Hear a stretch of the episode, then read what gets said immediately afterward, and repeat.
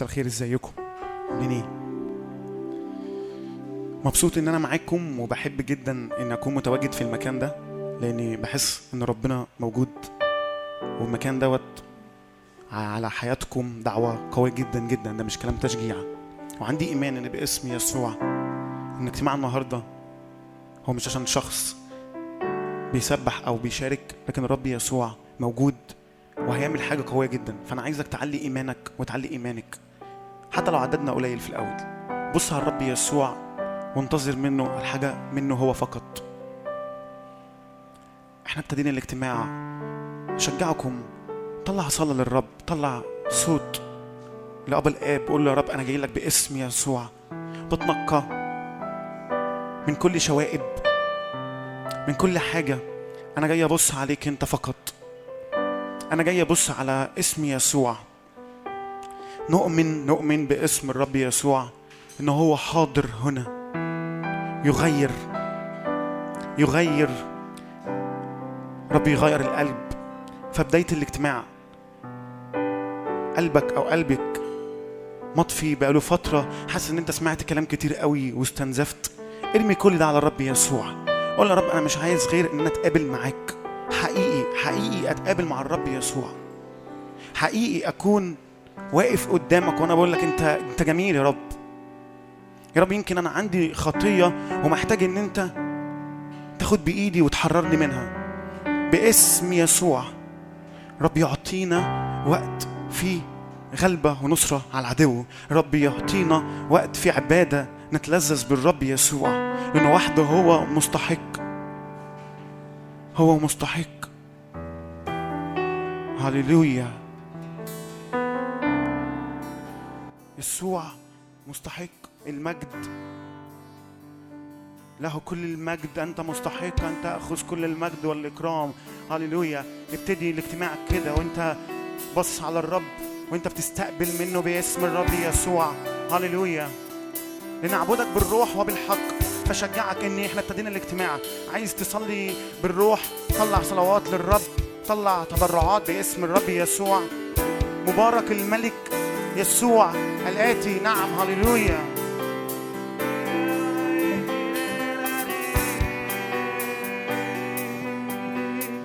مبارك الملك الآتي باسم الرب.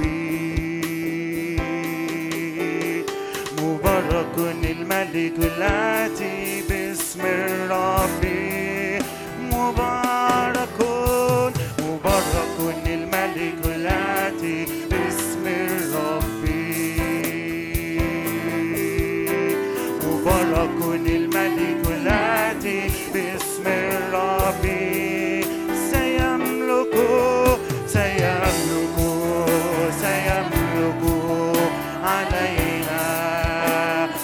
املك على قلبي يا رب. أنا بدي لك حياتي في البداية أهو. أنا بدي لك في الاجتماع يا رب. ان إحنا مبتدئين حياتي بالكامل. سيملك سيملك علينا. سيملك سيملك علينا. لك المجد والإكرام لك المجد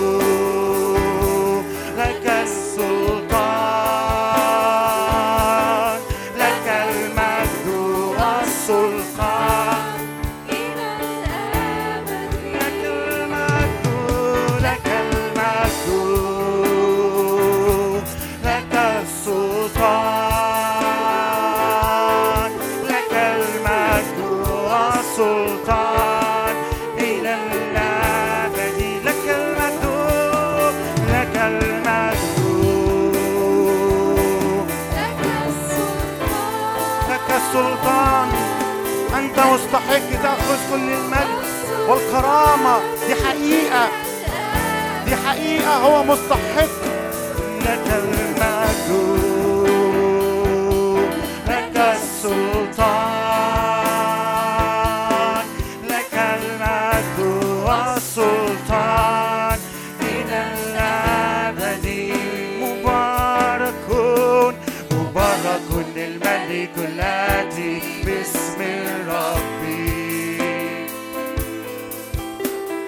مبارك الملك الآتي باسم الرب مبارك هو الرب. مبارك الملك الآتي باسم الرب مبارك الملك الآتي سيملك علينا. سيملك سيملك علينا.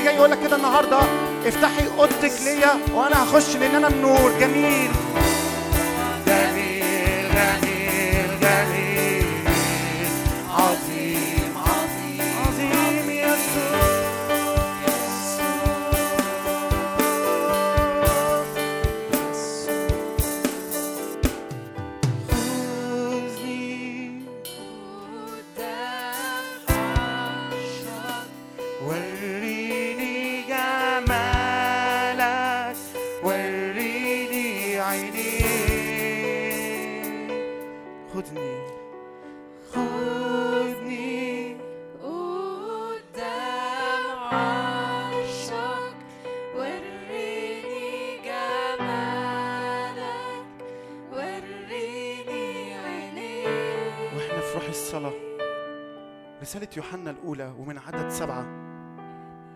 مكتوب أيها الأولاد لا يضلكم أحد. من يفعل البر فهو بار كما أن ذاك بار. من يفعل الخطية فهو من إبليس لأن إبليس من البدء يخطئ. لأجل هذا أظهر ابن الله لكي ينقض أعمال إبليس. كل من هو مولود من الله لا يفعل خطية لأن ذراعه يثبت فيه. ولا يستطيع أن يخطئ لأنه مولود من الله. لأنه مولود من الله. في اسم يسوع ومن عدد عشرة بهذا أولاد الله ظاهرون. أولاد الله ظاهرون. وأولاد إبليس. كل من لا يفعل البر ليس فليس من الله. وكذا من لا يحب أخاه لأن هذا هو الخبر الذي سمعتوه من البدء. أن يحب بعضكم بعضا. أن يحب بعضكم بعضا. وفي إصحاح اتنين من عدد أربعة من قال قد عرفته وهو لا يحفظ وصاياه فهو كاذب وليس الحق فيه. وأما من حفظ كلمته فحقا فهذا قد تكلمت محبة الله. بهذا نعرف إننا فيه باسم يسوع. يا رب أنا بصلي يا رب إن إحنا نكون أولاد الرب منورين جدا. أنت ابن نور باسم يسوع. لا خلط نعم نعم باسم يسوع. كلمة الحق. كلمة الحق تستعلن النهاردة في اجتماعنا. أنا بصلي وبنصلي إن فريق خدمة الحق يكون حق يحرر من كل حاجة باسم يسوع من العدو باسم يسوع. ده النور. خد من النور. صدق كده واعلن إن في فرق بين إبليس وفي فرق بين يسوع. ملك يغلب يغلب يغلب. إبليس كاذب إبليس كاذب باسم يسوع. أما البار فيثبت. نعم كلمة الرب فتثبت. يا رب علمنا نبص على كلمتك ونشبع منها. صلي الآن. عايز تقف عايز تسجد. ده وقت أنت والرب فقط. هللويا. اوريشي باباشي نعم باسم يسوع. كلمة الرب تثبت. يا رب نتوب عن كل مرة سيبنا كلمتك وبصينا على حاجات شكلية نفسية. نتوب قدامك يا رب. نعم كلمة الرب فتثبت. أنا الرب وتكلمت سأفعل. هللويا هللويا غنوا للرب له وأعطوا له التسبيح. الحق يكون مستعلن في ولادك. وانت في الجامعة الحق يكون مستعلن في حياتك. الناس تشوف إن أنت نور. الناس تشوف إن أنت نور. الناس تشوف إن أنت نور. وليس الظلمة لأن الحق يسكن يسكن. هاليلويا خذني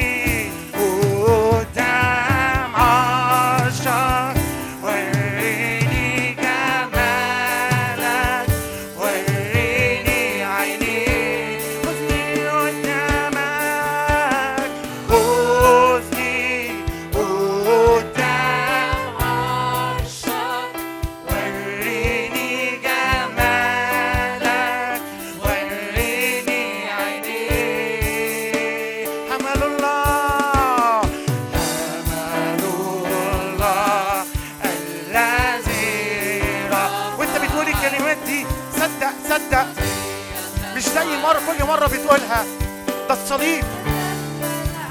ده الصليب. رب شال كل خطية على الصليب. شوف المنظر ده. ادرك إن الرب مات لاجلك في كل مرة بتدرك. قول يا رب أنت تزيد وأنا انقص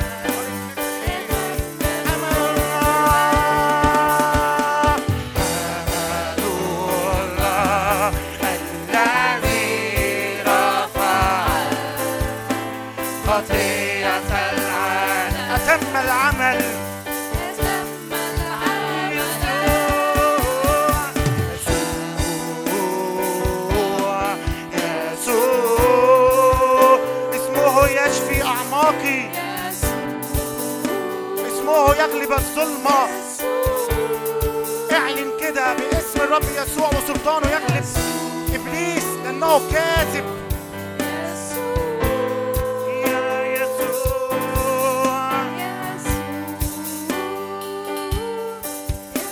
محبة الرب قوية.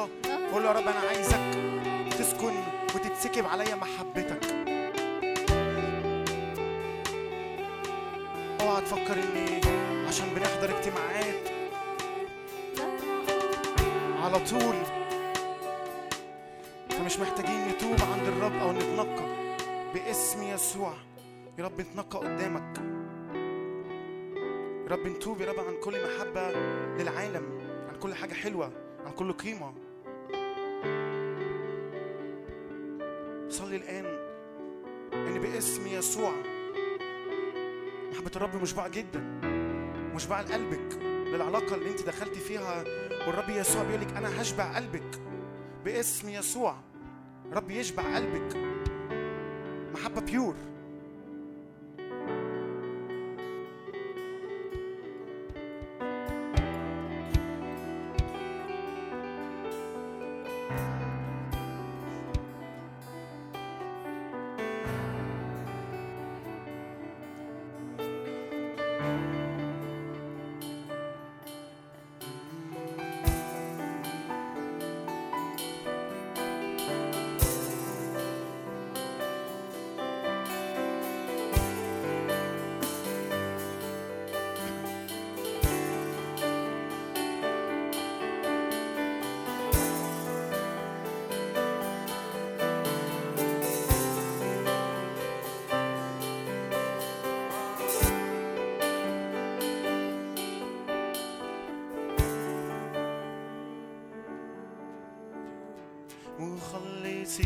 ذبح على الصليب رفع.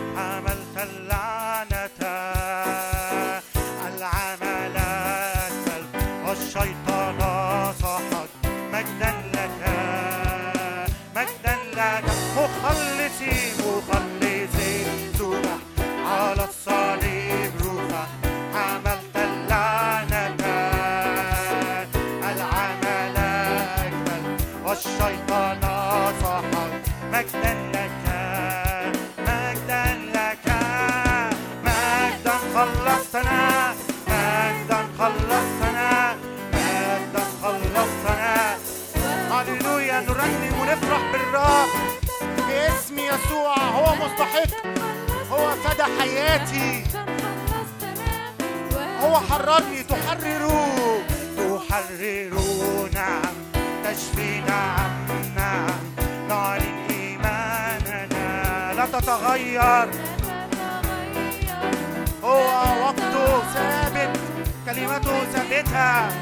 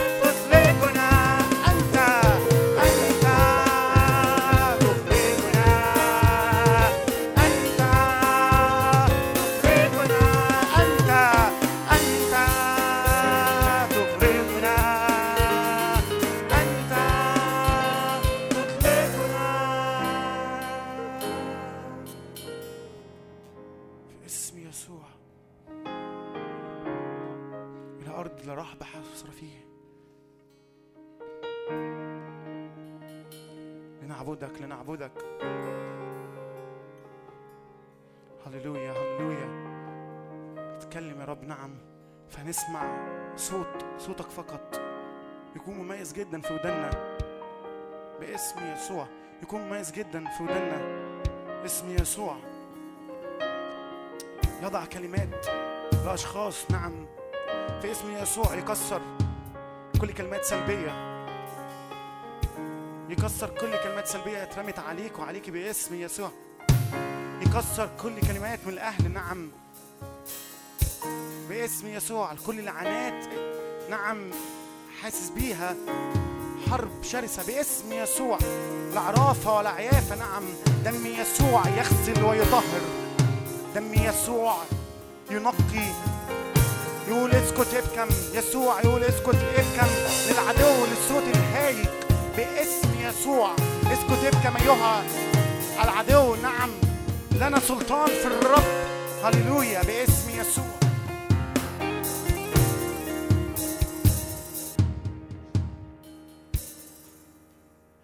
دم يسوع أخرجنا من تحت سلطان الظلام.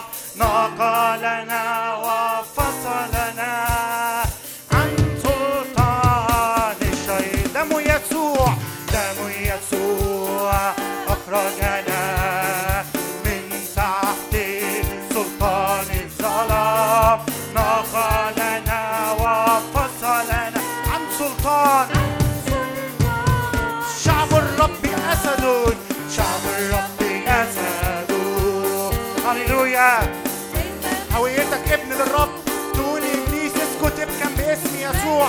ولا عرافه ولا عيافة تؤثر عليك نعم ولا مواريث. باسم الرب يسوع ودم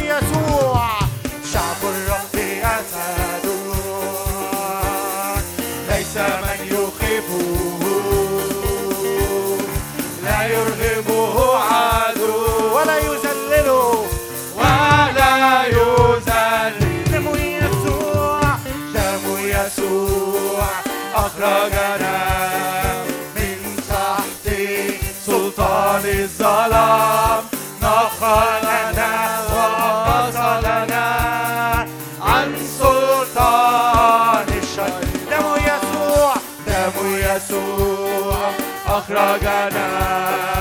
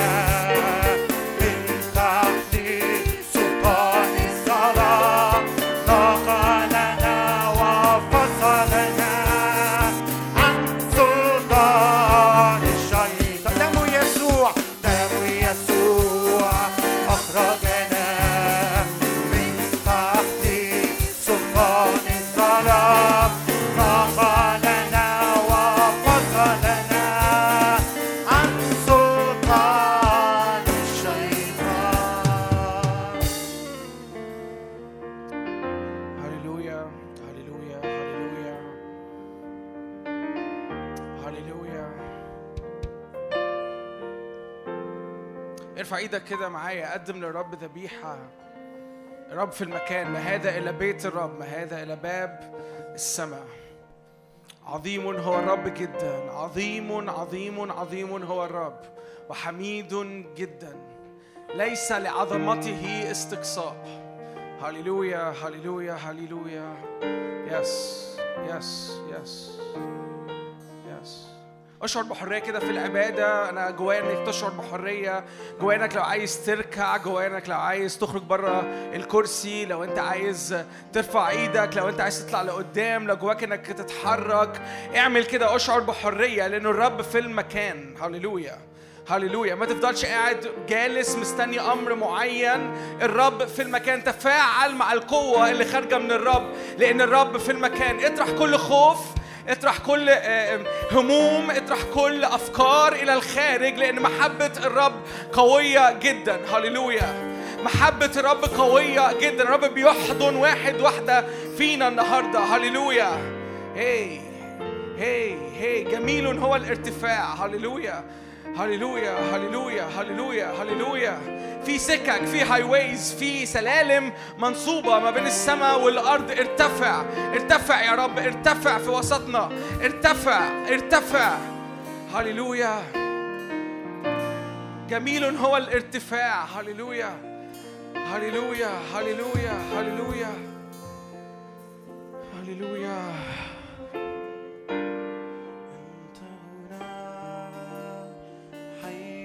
بيننا.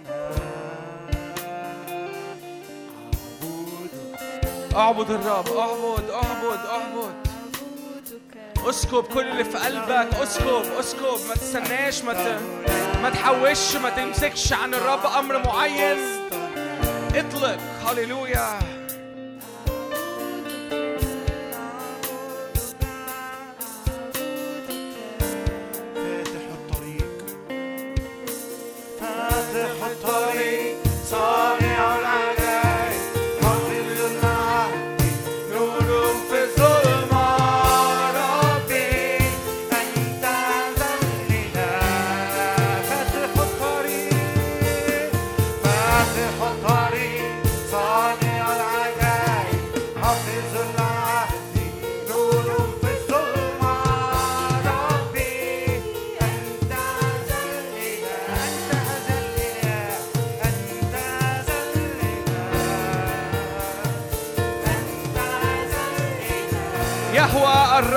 هللويا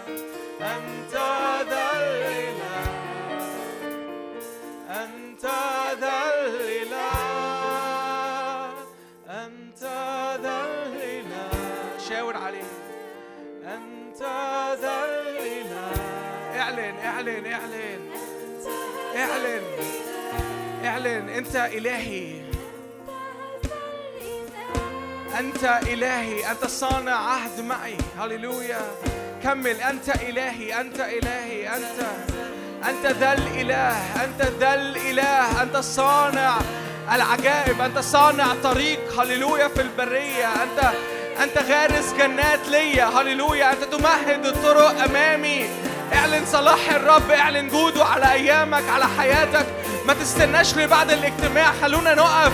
خلونا نعلن ده مع بعض. في ذبيحة لازم تطلع مننا كجماعة. هللويا هللويا. انظر على رئيس الإيمان ومكمله يسوع. هللويا. أنت ذا الإله. هللويا. إيه إيه شكريا لما بركة السكريا لما بركة الشيبة. هللويا.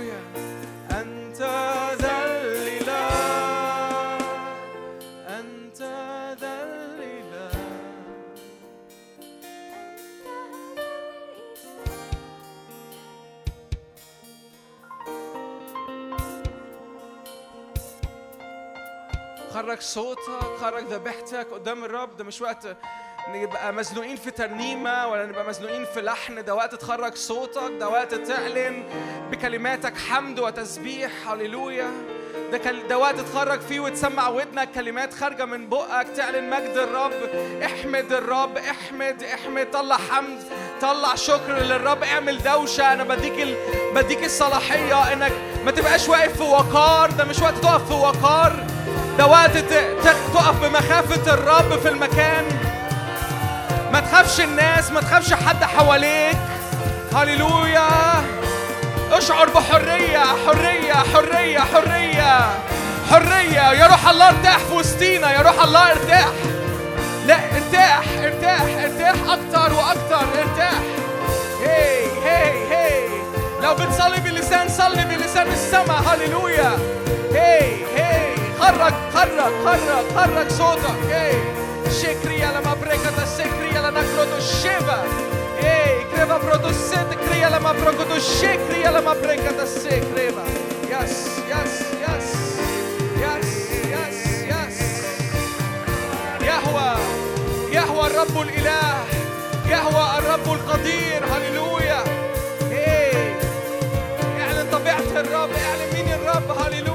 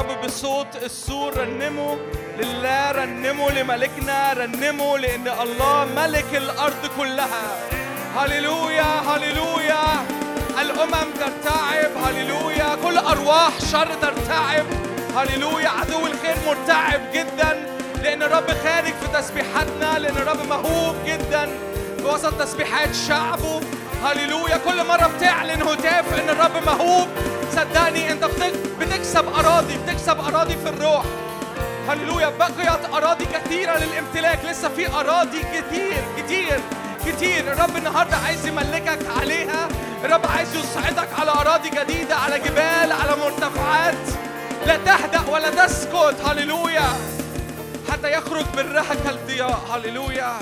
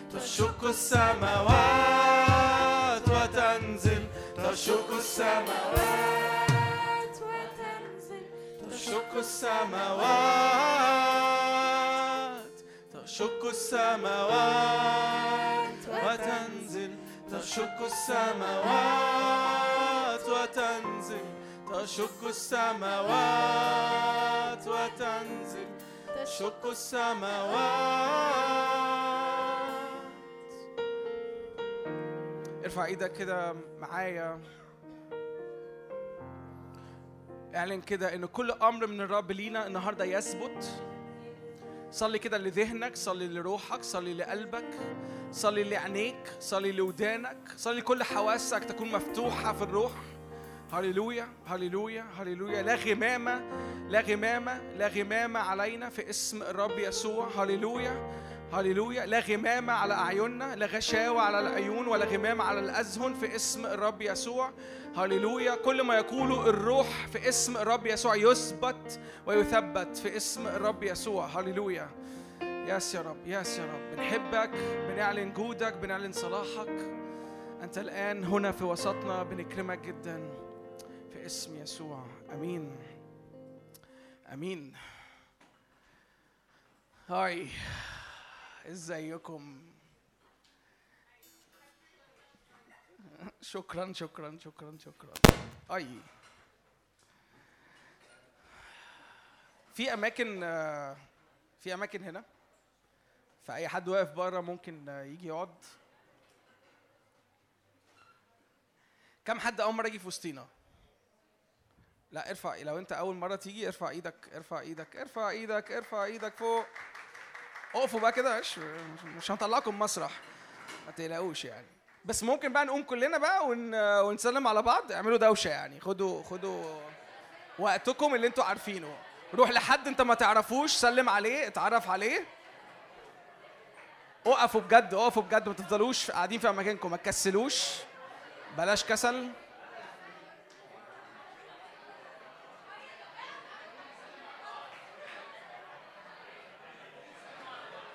قوموا سلموا على بعض. أنا واضح في اللي بقوله. يا أستاذ مارك قوم يا حبيبي قوم يا بابا. اتفضلوا يا حبايبي اتفضلوا. قوموا كده اتحركوا اطلعوا. أهلا وسهلا مساء خير كلهم جداد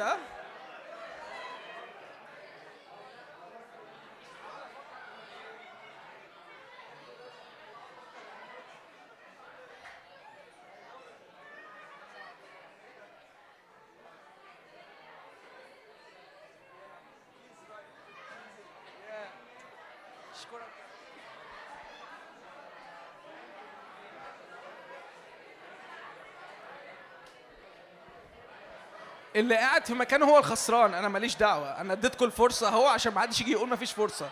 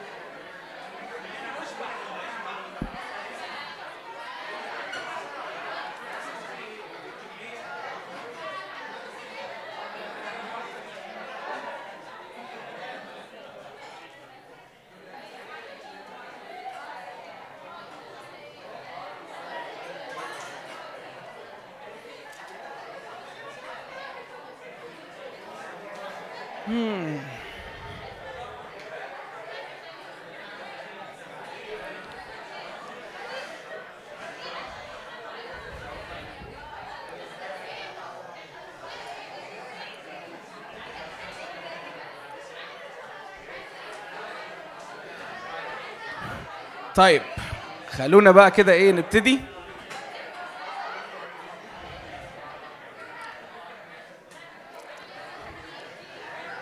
طيب للمرة التانية. هاي هاي إزيكم؟ عاملين إيه؟ عاجبني قوي إن أنتوا أنا عايز كده على طول طول الوعظة بقى إيه يعني أدي تي آخد على طول يعني عايز إيه؟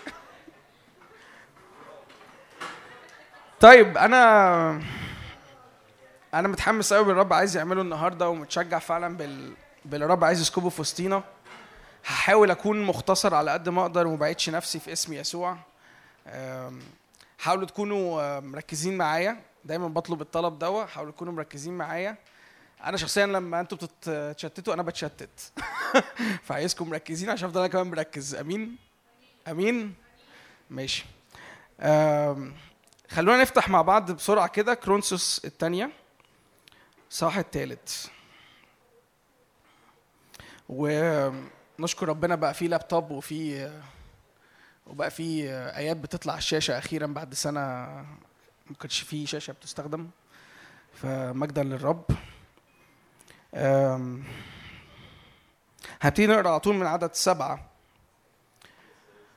كرونسوس الثانية ثلاثة من أول عدد سبعة. ثم إن كانت خدمة الموت المنقوشة بأحرف في حجارة قد حصلت في مجد. حتى لم يقدر بنو إسرائيل أن ينظروا إلى وجه موسى لسبب مجد وجهه الزائل. كيف لا تكون بالأولى خدمة الروح في إيه؟ أنتوا معايا ولا لسه؟ لسه ما دخلتوش معانا. طيب. بصوا آه خلينا نطلع لعدد سبعة تاني كده عشان هي يقروا كده معايا. ماشي. ثم إن كانت خدمة الموت في حاجة اسمها خدمة الموت. ركزوا معايا. منقوشة بأحرف في حجارة. عارفين إيه اللي منقوشة بأحرف في الحجارة دي؟ خدمة ال- الله عليكم. أنا أحب أوي كده. أيوه. جمال جدا. أنا حاسس كده قلبت درس آه، يعني إحصاء درس كيمياء مش عارف. ثم إن كانت خدمة الموت المنقوشة بأحرف في حجارة قد حصلت في مجد.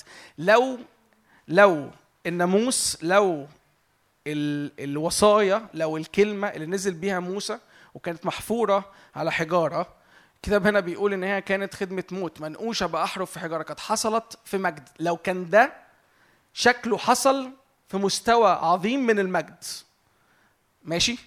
حتى لم يقدر بنو إسرائيل أن ينظروا إلى وجه موسى لسبب مجد وجهه الزائل لدرجة إن بني إسرائيل ما كانوش قادرين يبصوا لوجه موسى بسبب الم- المجد اللي خارج من وجهه مع إن يعني الكتاب عايز كأنه كده مع مع إنه المجد ده مجد زائل ده مش مجد مكمل. فكيف لا تكون بالأولى خدمة الروح في مجد؟ حط كده إيدك على قلبك واشكر ربنا إن إحنا في خدمة إيه؟ إحنا في خدمة الروح. إحنا مش في خدمة موت. أنا بتكلم بجد. لو أنت لسه يعني آه، مش معانا لو أنت أول مرة تيجي لو أنت يعني آم، حتى بتنتمي لمكان تاني وأول مرة تزورنا آه، أو لو مش في أي مكان أنا شاعر جدا الرب جاي يثبت خدمة اسمها خدمة الروح سواء هنا في Flames of Fire أو في مستوى بلدنا كلها. الرب جاي يعمل نقلة من خدمة اسمها خدمة موت لخدمة تانية خالص. شكل بيختلف تماما. خدمة هنا مش مقصود بيها structure بتاع meeting مش مقصود بيها اجتماع. الموضوع هنا مقصود بيه عهد. الموضوع هنا مقصود بيه خدمة كانت خارجة متحركة طول الوقت. السماء كانت متحركة مع الأرض. كان في bond بيحصل طول السماء ما بين طول الوقت ما بين السماء والأرض. والمستوى اللي الرب جاي يعمله مستوى أعمق بكتير في الزمن اللي إحنا فيه. كمل معايا. لأنه إن كانت خدمة الدينونة مجد. لو كانت خدمة الدينونة مجد. فبالأولى كثيرا تزيد خدمة البر في إيه؟ ممكن أنا أنا ممكن أقفل الكتاب وأخلص كده. يعني أنا كده ممكن أبقى خلصت الوعظة النهارده ونكمل عبادة ونفضل في في في الأجواء اللي فيها عبادة. لأنه عمالين نحط مقارنات واضحة جدا. كان في خدمة موت كان في خدمة دينونة تحولت إلى خدمة الروح تحولت لخدمة الإيه؟ البر. أنا مش بتكلم على مينستري مش بتكلم على آه، اسم خدمة. أنا بتكلم على عهد إحنا متحركين فيه. الرب بينقلنا من شكل لشكل من مستوى لمستوى. الرب بياخدنا من حتة لحتة. الرب جاي بياخدك اقبل كده وحط إيدك على قلبك كده وقول يا رب أنا بتفق معاك إني ما أكونش في خدمة موت. إني ما اكونش في خدمة فيها مجد زائل أنا ما اكونش في عهد معاك ما فيهوش حاجة غير آه، أرضيات لكن أكون متحرك طول الوقت معاك في الروح أكون متحرك طول الوقت معاك في البر. استقبل. رب عايز يسكب عليك النهارده امبارتيشن من حياة وبر. استقبل ده حتى لو أنت لسه مش فاهمه كله حتى لو أنا لسه ما عرفتش أشرحه لك بالكامل. لكن استقبل إن الرب عايز ينقلك من حالة موت لحالة حياة. استقبل إن الرب عايز ينقلك من مجد زائل لحالة بر مستمرة. كمل معايا. فإن ممجد أيضا لم يجد لم يمجد من هذا القبيل لسبب المجد الفائق لأنه إن كان الزائل في مجد فبالأولى كثيرا أن يكون الدائم في إيه؟ في مجد إحنا إحنا إحنا في عهد دائم. لو الزائل كان في مجد لو الحاجة اللي كانت يا دوبك كده بس إحنا عارفين إن ليها آخر.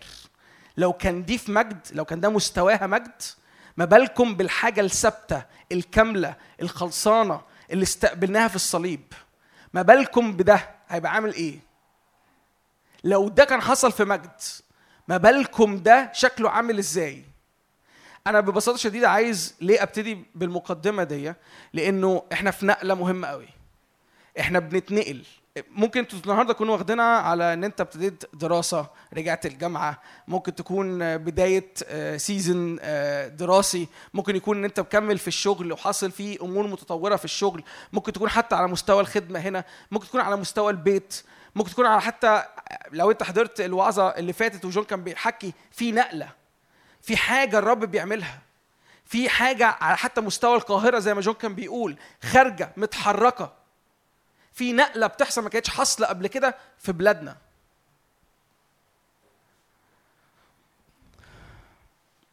فإذ لنا رجاء مثل هذا عدد 12 نستعمل إيه؟ لو لينا رجاء إن هذا المجد مستمر لو لينا رجاء لو واثقين إن المجد ده مش مجد بيزول وإحنا متفقين في اتفاق كده هذه الجماعة اللي قاعدة قدامي متفقه معايا إن المجد اللي حصل بينا وفينا بيسوع بتجسد يسوع هذا المجد مش زائل. كم حد متفق معايا على كده؟ مش حاجة بتروح وبتيجي. مش ups and downs مش مش حسب مشاعري. ده مجد ثابت هو الرب عمله. ده مش حاجة حسب بقى أنا ظروفي متحركة عاملة إزاي وأنا مشاكلي عاملة إزاي ولا أنا بتعرض لأمور أخبارها إيه. ده كده كده مجد مستمر مكمل مش بيتهز. لو إحنا فاهمين ده ومتفقين على ده وده الرب عامله أنت مش محتاج تكون يعني مش محتاج تكون شاعر بيه. خلينا بس متفقين على ده برضه. أنت مش محتاج تكون شاعر بيه أنت محتاج تكون مصدق فيه مش شاعر بيه. مصدق فيه. لو انت مصدق في ده فانت ليك حاجة تستعملها. في في حاجة محتاج تستعملها. لو انت مصدق معايا في ده وشاشكو جميله جمال مش طبيعي. تنحين لي تتنيحة اللي هو إيه مين استعمل إيه مجد إيه فين مين ليه انت بتقول إيه صح؟ ها؟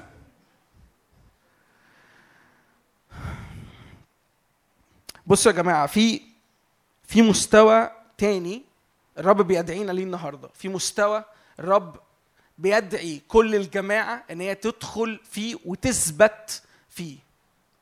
أنا مصدق إن الرب مش بس بيثبتنا فيه إنما على أساس هذا الإدراك وعلى أساس هذا الثبات أنت بتتنقل وشكلك بيتنقل وبتتغير تماما. كل اللي خارج منك بيتغير. كل اللي بتستقبله بيتغير وكل اللي خارج منك بيتغير. كم حد نفسه إن يعني ننسى ما وراء؟ محدش مشتاق كده إنه ينسى ما وراء. يعني في حاجات كده محتاجة تتقفل في حاجات ما ينفعش تفضل مكملة في حاجات ما ينفعش تفضل خارجة مني ما ينفعش أفضل بستقبل بنفس مستوى الاستقبال بتاع الموسم اللي فات. ما ينفعش أدخل الموسم اللي فات الموسم اللي جاي بنفس الطريقة اللي أنا متحرك فيها الموسم اللي فات. معرفش بس أنا أنا رافض ليا وليكوا إن ده يبقى حاصل. رافض انه نبقى الرب دعينا لمستوى خدمة اسمها خدمة الحياة وإحنا مش بنستعمل حاجة اسمها مجاهرة كثيرة. عارفين يعني إيه مجاهرة؟ عارفين يعني إيه مجاهرة؟ يعني إيه مجاهرة؟ إيه؟ إيه جراءة؟ الله. شكرا. سقفوا لها يا جماعة. سقفة هنا. سقفة يا جماعة. سقفة بجد. أنتوا أنتوا مالكم في إيه؟ مش بتشجعوا البنت ليه طيب؟ ما تشجعوها. مجاهرة إنك تجاهر بالحاجة. أنتوا عارفين في بلدنا اليومين دول أو يعني في القانون بشكل عام لما يقول لك عمل حاجة وحشة وعملها بمجاهرة. أنتوا عارفين كده؟ عمركم سمعتوا اللفظ ده؟ ده لفظ قانوني بيتقال لما حد بيعمل حاجة غلط في الشارع في الشارع. يقول لك فعل فاضح في الطريق العام اتعمل بإيه؟ بمجاهرة. تسمعوا عن الج- عن الجملة دي؟ ممكن تاني؟ هقولها تاني. في القانون ال- اللي إحنا عايشين فيه في البلد في اليومين دول تسمعوا كلمة كده إنه لما حد عمل حاجة غلط في الشارع يقول لك فعل فاضح. عمل فعل فاضح في الطريق الإيه؟ العام. بيوصفوه بعيدا بقى عن إيه هذا الفعل ده يعني مش مهم دلوقتي بس بيوصفوه كأنه اتعمل بحاجة اسمها مجاهرة. بيقول لك القانونيين أو المحامين يقول لك كده إيه خدش الحياء العام بمجاهرته بهذا الأمر. أنتوا متخيلين؟ يعني حاجة بتوفند دي الكلمة اللي أنا عايز أستخدمها. حاجة بتستفز التيار العام. في طول هنا في إيدينا فلنا رجاء مثل هذا نستعمل مجاهرة كثيرة. في شكل بيبقى خارج من ولاد الرب في جرأة في الزمن دوا وفي جرأة مستفزة للعالم مستفزة لعدو الخير. أنا جاي أحرضكم النهاردة. يعني أنا جاي النهاردة أسخنكم على على على مملكة إبليس. ف please اسخن معايا لأنه الرب عايزك تخرج من هنا. أنتوا جايين مؤتمر جايين اجتماع اسمه Flames of إيه؟ فانتوا لازم تبقوا فاهمين كل مرة انت بتيجي هنا انت بجد بتتحول لشعلة متقدة من النار مستفزه إبليس ومملكته وكل بلانز بتاعته كل مؤامرته إن هي تبقى في ثانية كده آه، بت بت بت ملهاش سلطان عليك. As simple as that. بالبساطة دي تقولي هي بالبساطة دي أقول لك آه. ليه؟ لأن في عهد اتعمل. العهد ده نقلك من خدمة الموت لخدمة الحياة. بسبب خدمة الحياة ليك مجاهرة. ليك طول تستعملها إنك تجاهر بإيمانك إنك تجاهر بإلهك إنك تجاهر بالمستوى اللي الرب فتحه ليك. ما تبقاش قاعد خاشش كاشش قصدي. عارفين كلمة كاشش؟ خاشش آه. كاشش. هي تمشي برضه. خاشش من خيشة. ممكن بقى تشوفوا عايزين تعملوا إيه. ما تبقاش قاعد كاشش ما تبقاش قاعد كده مستخبي و, و, و اللي يحصل حواليك يخليك بتتراجع للوراء. إنما تكون بجرأة بتتقدم للإمام.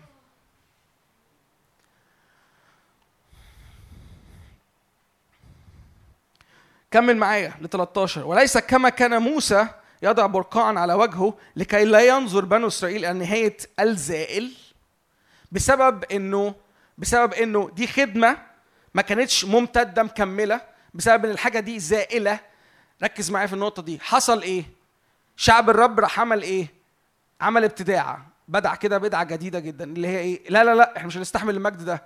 والمجد ده إحنا خايفين عليه. إحنا خايفين المجد ده ما يكملش في الاجتماع. إحنا خايفين المستوى اللي أنا فتحته في البيت آه، بتاعي وأنا اختبرت إمبارح اختبار قوي جدا فأنا مش عارف أعمل إيه أنا عايز أحافظ عليه. فأنا هعمل إيه؟ أنا هحط برقع عليه. أنا هخبيه. أنا هخبي المجد ده. عشان المجد ده أنا عارف إنه في يوم من الأيام هي إيه؟ هيزول. فأنا عايز أحافظ عليه. فحافظ عليه فأعمل إيه؟ فاتحجب. أنا بتكلم بجد. عارفين في التقليد اليهودي ما أعرفش بتشوفوا كده ولا لأ لحد النهارده لما تلاقيهم واقفين مثلا عند زي حائط المبكى تلاقيه لابس إيه؟ تلاقيه لابس إيه؟ أنتوا معايا ولا لأ؟ أنتوا مالكم بتعملوا لي كده ليه بقى؟ اتكلموا انطقوا. مالكم في إيه؟ تلاقيهم لابسين إيه؟ في غطاء لابسينه. الغطاء ده واخدينه من إيه؟ واخدينه من التقليد اليهودي بسبب اللقطة دي. ال- الكتاب هنا واضح بيشرح لك. في لقطة في مجد هم مش فاهمينه. والحاجة الوحيدة اللي فاهمينها عن مستوى المجد ده أو عن طبيعة المجد ده إنه مجد إيه؟ زائل مش مستمر مش مكمل. دي كانت وان تايم فإحنا هنلف وندور حوالين this one time. هنبني آه، مزار وهنبني مقام وهنعمل تقليد وهنعمل كل حاجة على حساب إن المجد ده نحافظ عليه بأي صورة من الصور. أنا جاي بقول لك إيه؟ خلي بالك. المجد اللي الرب بيعمله مجد ثابت مجد مستمر.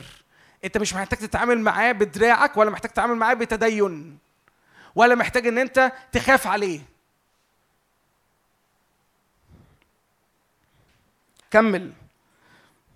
ليس كما كان موسى يضع برقان على وجهه لكي لا ينظر بنو إسرائيل نهاية الزائل بل أغلصت اذهانهم لأنه حتى اليوم ذلك البرقع نفسه عند قراءة العهد العتيق باقي غير منكشف. لحد النهارده إلى هذا اليوم هذا البرقع لسه موجود. وعمل إيه؟ أغلص إيه؟ ده ما غطى ده ما حماش المجد. ده ده ما حافظش على المجد. ده اغلظ القلوب. ده عمل مشكلة. الذي يبطل في إيه؟ التق... ال... ال... ال... طريقة القلب دي طريقة القلب اللي مليانة غلاظه اللي بتخاف على المجد اللي حاصل في وسطينا فتقوم حاطة عليه برقه عشان تحميه. okay؟ ده ده نظام تدين. ده نظام وشكل تديني. ممكن يبقى في حاجات لذيذة قوي نقعد نتأمل فيها. ممكن نقعد نتأمل كتير قوي هو البرقع ده ليه بيلبسوه ليه وبيعملوا إيه وإزاي بيدخلوا قدام الرب بمخافة. آه ممكن نقعد نتأمل في ده كله. okay؟ بس في حقيقة الأمر الطريقة اللي اللي استخدموها كأنهم they abused ال system they abused المجد عايزين يحافظوا عليه بأي طريقة لمجدهم الشخصي. فاللي حصل إيه؟ system نظام تدين. عايز أقول لك please أرجوك أرجوك أرجوك أرجوك. ارفع البرقع. لو في أي برقع في حياتك لو أي مرة بت perform تدين لو أي مرة بتخش اجتماع زي دوا أو بتقعد قدام الرب بتحاول تحافظ على مجد حصل قبل كده انت محتاج تصدق ان انت بتعبد إله هو عايز يفيض عليك كل يوم بمجده. هو مش قلقان ولا خايف على المجد اللي حصل في ال quiet time بتاعك أول امبارح. هو مش قلقان ولا خايف على مستوى اللي انت حضرت فيه اجتماع من سنتين وانت مشتاق انك ترجع له هو مش فارق معاه لأنه عنده أعظم بكثير. عنده خدمة حياة كاملة بيقدمها لك. عنده خدمة بر كاملة انت خلاص ملتصق فيها ماشي مع الرب فيها.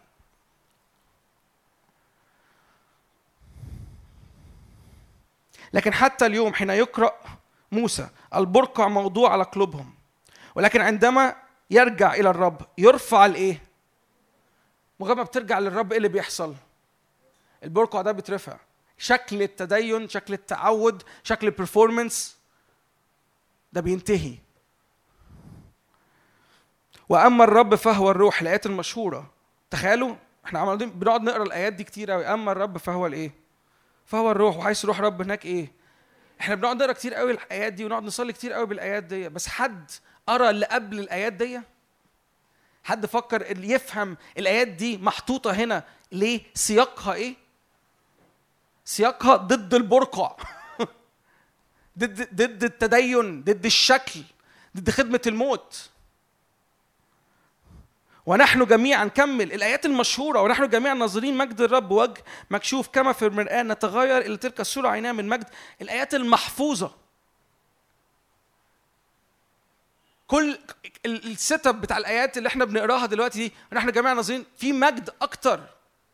في تغير إلى تلك الصورة عينها. إيه اللي, إيه معطل إن إحنا نروح للمجد الأكتر؟ إيه اللي معطل إن إحنا نتغير إلى تلك الصورة عينها من مجد إلى مجد إيه؟ البرقع. ما أعرفش أنتوا مستفزين معايا ولا لأ بس أنا مستفز جدا من ان الرب يكون عامل مجد في وسطينا حقيقي وإحنا نتعامل معاه بخوف إن إحنا جايين يا رب بقول لك إيه لأ ثبت بقى هنا. يا جماعة هو الرب مثبت نفسه. الرب مثبت نفسه في أوضتك مش بس في الاجتماع هنا الرب مثبت نفسه في علاقاتك. استمتع بالرب ما تخافش على الحاجة اللي منسكبة عندك. ما تقعدش زي ما جون كان بيقول كده ما تخزنهاش. جون كان بيقول كده المرة اللي فاتت ما تقعدش تحوشها عندك اطلقها اخبر باللي عندك اتحرك قول. الرب هيقعد يفيض وهو عايز يفيض وقلبه إنه يفيض وقلبه إنه يمجدك في كل أمورك كل أمورك تكون مصنوعة بمجد. قلب الرب إنك تتغير إلى تلك الصورة عيناه طول الوقت.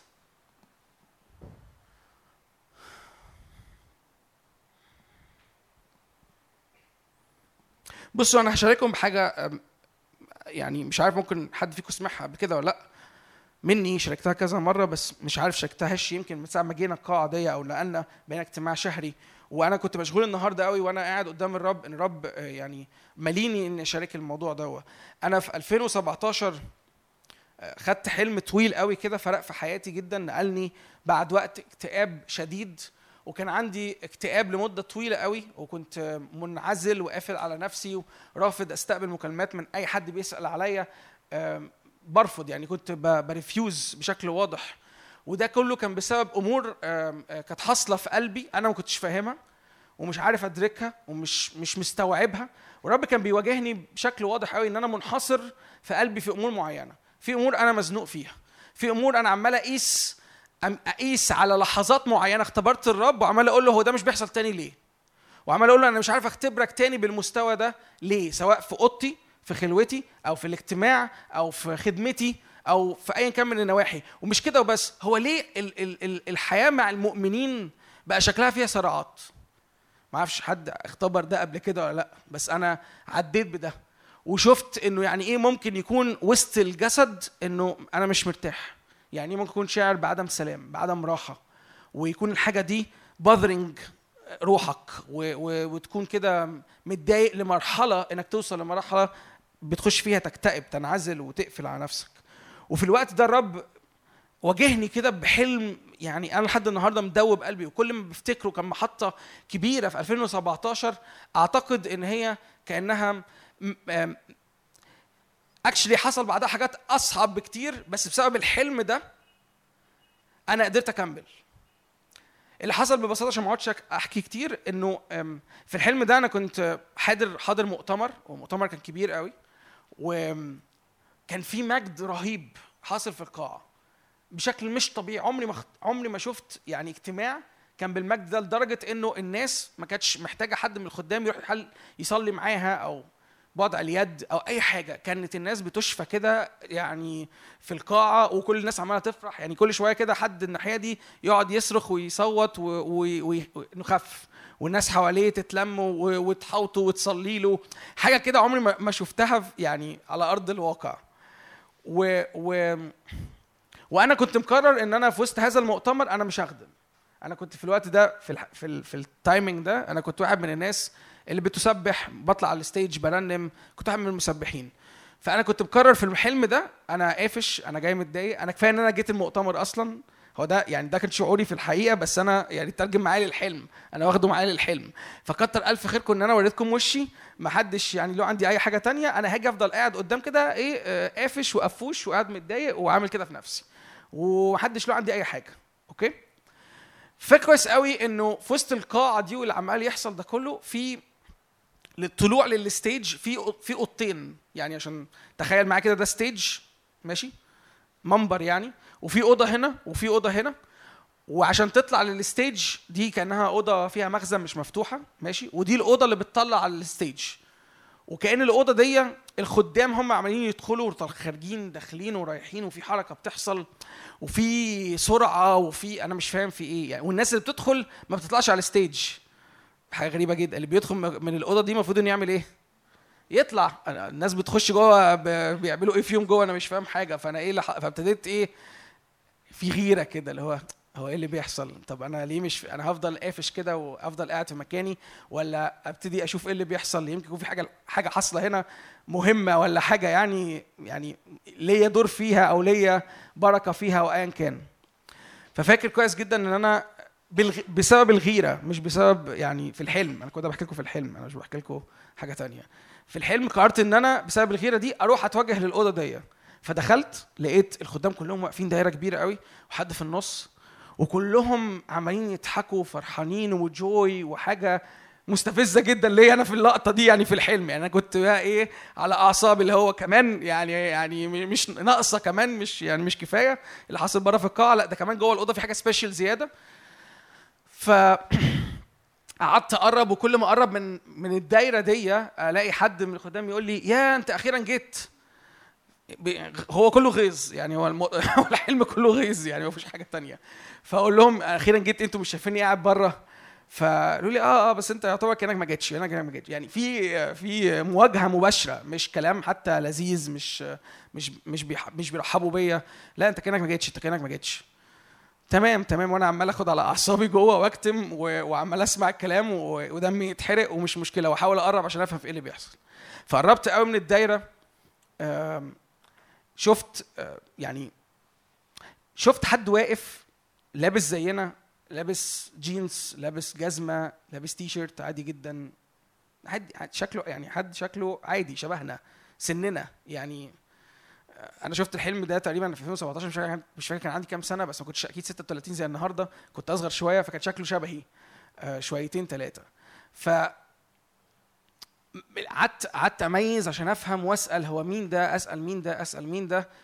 وكل الناس بص لي باستغراب اللي هو إزاي أنت مش فاهم ده مين؟ يعني مش هنقول لك يعني انت أنت لو ما فهمتهاش لوحدك تبقى أنت يعني غبي رسمي يعني ف فابتديت أجمع ان ده يسوع وابتديت أفهم إنه آه اضحك اضحك آه. وابتديت أفهم إنه واضح إن أنا فاتني كتير. أنا أنا فاتني حوارات المؤتمر شغال بقى ثلاث أيام والثلاث أيام الأوضة دي مفتوحة وبيحصل فيها حاجات وأنا مش دريان. يا نهار أبيض يعني طب ده بيتسجل؟ طب أي هينزل؟ طب في أي حاجة ولا إيه الوضع يعني؟ فقعدت أقرب لأن هو كمان كان عامل زي دايرة جوه دايرة جوه دايرة وهو في النص. فأنا قعدت أخترق الدوائر دي لحد ما وصلت للدايرة العميقة اللي فيها. أنا واقف في أول صف وشي في وشه. ف فاكر إنه في لحظة ما كده أول ما دخلت في الدايرة القريبة قوي دي كأنه في حاجة بتحصل بره فلازم الخدام كلهم يخرجوا وأنا الوحيد اللي فضلت واقف قدامه. فانفض المشهد تماما من كتر الزحمة والضحك والحركة اللي حاصلة وما بقاش غير أنا وهو لوحدينا. وفاكر كويس جدا إنه وهو والناس بتتحرك في very few من الخدام اللي هم الناس بقى المخفية كده اللي هي الناس الجواهر الحقيقية يعني اللي أنا عارف ربنا محكي معايا إن الناس دي مش طالع منهم دوشة كبيرة قوي بس في حاجة حاصلة حقيقية قوي من قلبهم والرب مميزه كانوا كان بيحب بيحضنهم وهم ماشيين وبيكرمهم قوي. وبيباركهم قوي وكده. فكنت فرحان بأن هو بيعمل كده. آه، ومستني بقى أشوف هيعمل معايا إيه. يعني ها بقى أنت كرمت دول بقى هتعمل معايا في هتعمل معايا أنا إيه بقى؟ ف فاكر كويس إنه بص لي وقال لي أنت جيت. قلت له يا نهار أبيض بقى. أنت كمان كفاية يعني مش ممكن. ف... فقال لي آه أنا بسألك بجد أنت جيت؟ فقلت له أنت شايف إيه؟ قررت أبقى رخم. فقال لي أنا بسألك أنت شايف إيه؟ قلت له متهيألي أنا جيت. قال لي لا أنت ما جيتش. قلت له يعني إيه؟ قال لي لا أنت ما جيتش. قلت له إزاي يعني؟ هو أنت مش يسوع؟ فأنت المفروض تبقى عارف إن أنا قاعد في القاعة بقالي ثلاث أيام في المؤتمر. ده أنا حاضر ده, أنا شايف الملائكة بره بيخدموا وأنا بخدم وشايف يعني روح روحي مفتوحة وعناية مفتوحة في الروح شايف الحركة اللي حاصلة والملائكة والرب بيعمل إيه وفي حاجة حاصلة قوية قوي. فقال لي لا لا بس انت ما جيتش. فاتغصت. قلت له لا على فكرة بقى بص يعني انت لو بجد يسوع هتبقى عارف ان أنا جيت. فبص لي قوي في عينيا ولما بص لي قوي في عينيا الإدراك اللي كان واصل لي إنه this is Jesus. يعني التتنيحة اللي بصها لي بعمق في عينيا اللي وقع في قلبي مخافة قد إيه إنه ده يسوع. أنا بقول إيه؟ يعني أنا أنا أنا أنا بقول إيه؟ أنا مين بعمل إيه فين؟ أنا بقول إيه؟ ولما بص لي قوي في عينيا كده راح قال لي آه، سامر يعني أنت أنت هنا وأنا هنا. وانت كل اللي فارق معاك انك تثبت لي مشاعرك. واختفى بين الجموع. وفاكر كويس قوي ان أنا قعدت في الحلم قعدت يعني سجدت على ركبي وقعدت اعيط. وقمت معيط. يعني يعني في الحلم ابتديت اعيط. وقمت بعيط من كتر ما غبائي. إيه الغباء اللي أنا فيه ده؟ إيه إيه اللي أنا فيه ده؟ أنا بضيع لقاء أنا يعني يسوع جالي في الحلم بجد. يعني أنا مش عارف يعني أنتوا فاهمين ده ولا لأ. بس هو يسوع جالي في الحلم بجد بجد. وأنا كان كل اللي طالع مني مشاعر غضب ومشاعر آم، انحصار في نفسي ومشاعر حسرة أو مشاعر كسرة أو مشاعر تفشيل. وكانت أمور تبان شكلها أغلبها بتدور حوالين المجتمع ده والناس اللي فيه والخدمة واللي حاصل فيها ولو في آه، مشاحنات أو لو في ناس بتخبط في بعض وده إيه أسبابه؟ وأنا مزنوق وبقالي يمكن مثلا سنة مزنوق. فبحكي لكم ده ليه؟ لأنه كتير قوي أوقات كتير قوي الرب يبقى في المكان بحق حقيقي بجد. يعني موجود في الأوضة موجود قدامك بمجده الثابت. الذي لا يزول. وانت عايز تلعب إيه؟ تدين. انت عايز تلعب برقع. انت عايز تلعب هو اللي حاصل ده حاصل ليه؟ عمال تفصفص وتمحص في الحاجة وعمال تحاول تطلع بتفسيرات منطقية. كل ده كل ده حتى لو هي من جواك مترسبه جواك بشكل نفسي حتى لو قلبت معاك في أمور نفسية بس هو أصلها إيه؟ أصلها إن انت عايز تحافظ على الحاجة اللي طالعة وظاهرة منك. أصلها إن أنت عايز تحافظ على شكل التأثير اللي خارج منك. حتى لو شوية نور قد كده حتى لو شوية نور أنت أنت اتعودت عليهم إن كل مرة بتتقابل مع الرب بتيجي اجتماع بتقعد قدام الرب في نور خارج. حتى لو شوية قد كده فأنت بقيت مدمن شوية النور اللي خارجين قد كده وعايز تحافظ على شوية النور اللي خارجين قد كده.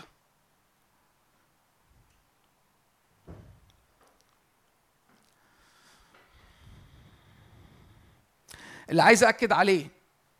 كون مميز كون مميز ليسوع. كون مميز ليسوع وليس آخر. كون مميز للعهد اللي اتدفع ما بينك وما بينه انه عهد أبدي متقن. هو لن يفارق هو لن يذهب هو لن يختفي هو لن يكون في الفضاء الخارجي. هو ماشي معاك السكة هو موجود كل يوم. أنت محتاج تدرك ده. إحنا يا جماعة اللي بنتزنق في نفسنا. مش يسوع مش يسوع اللي مزنوق في نفسه. مش يسوع اللي متعطل إنه يجي. أنا اللي متعطل إني أفهم أنا واقف قدام مين. أنا اللي باخد وقت علشان أستوعب غلاوة ال... ال... الوقفة اللي أنا واقفها وأتحرك بحكمة في اللي أنا بقوله وبتكلم بيه مع يسوع في إيه. استغل... استغلي استغلي اللقاء اللي الرب دايما بيقابلك فيه.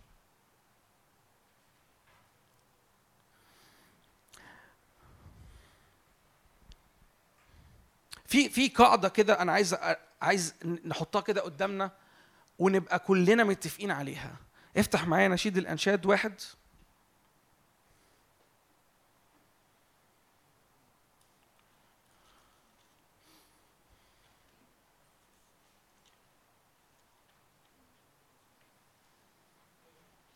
عدد 12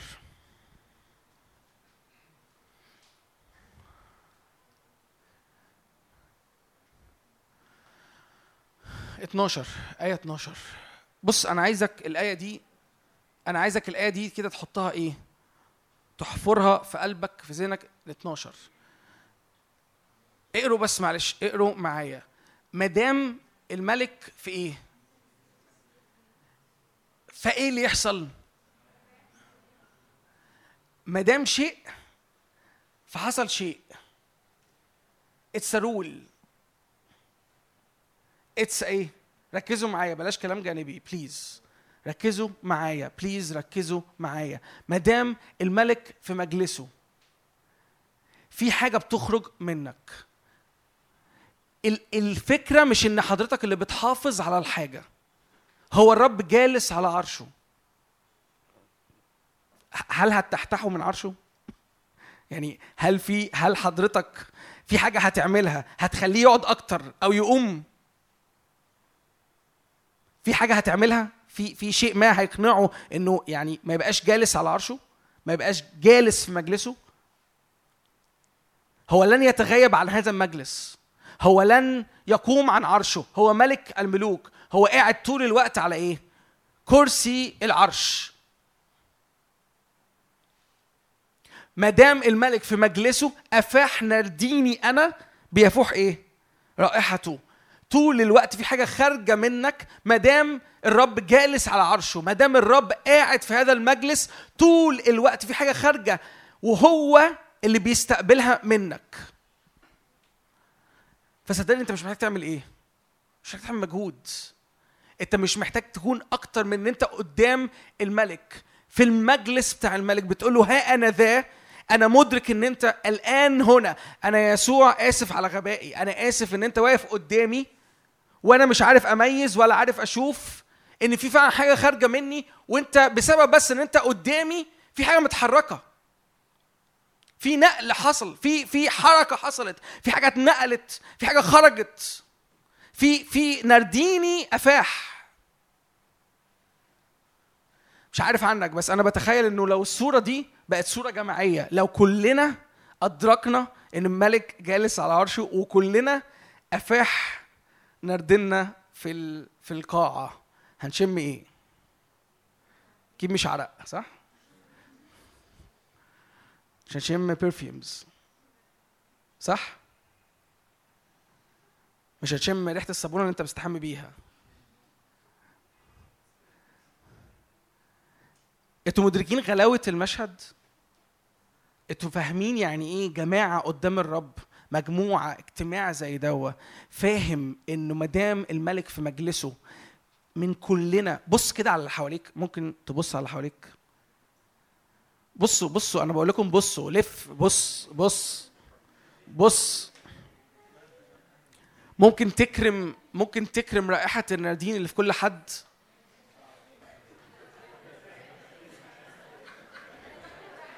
بغض النظر أنت شامم إيه. يعني بغض النظر هو حالته إزاي. بغض النظر جاي من فين. سلم عليه كده وقول له ميرسي على الناردين بتاعك.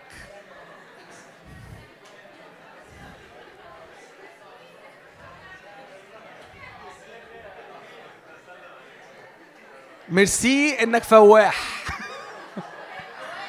فواح. فواح برائحة التفاح. إيه؟ بعدين بعدين. بس أنا بكلمك بجد أنا بكلمك بجد أنت محتاج تفهم إنه مجرد ما ما ما الملك في مجلسه ركزوا معايا ما دام الملك في مجلسه في شعب خارج ليه تميز ليه ريحه بيجاهر. في شعب خارج بجرأة. اوتوماتيكلي لأن الملك في مجلسه ملهاش علاقة أنت حالتك عاملة إزاي. ملهاش علاقة فعلا بجد بقى هكمل في النكتة. ملهاش علاقة أنت مستحمي بإيه ولا مستحمي ولا مش مستحمي ولا أي حاجة من الحاجات دي كلها. ملهاش علاقة بحالتك ملهاش علاقة بظروفك. ملهاش علاقة أنت في ظروفك دي سوري أنت م... أنت أنت محطوط في مكان وحش قوي ليه ريحة سيئة جدا وانت خارج من هذه الظروف أو جاي الاجتماع من وسط هذه الظروف مدام الملك في مجلسه أفاح نرديني.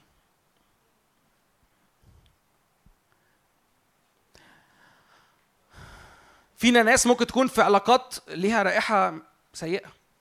ممكن تكون جاية من بيت فيه رائحة سيئة. ممكن تكون جاية من ظروف فيها أمور سيئة. وترك عليك بصمة كأنها تركت عليك ايدنتيتي كأنها تركت عليك هوية بسبب هذه الظروف. وبقت كل الناس لما بتقابلك بتشف بتشم رائحة هذه الظروف أو رائحة هذه الخطايا أو رائحة هذه القيود. بس ما دام الملك في مجلسه أفاح نرديني.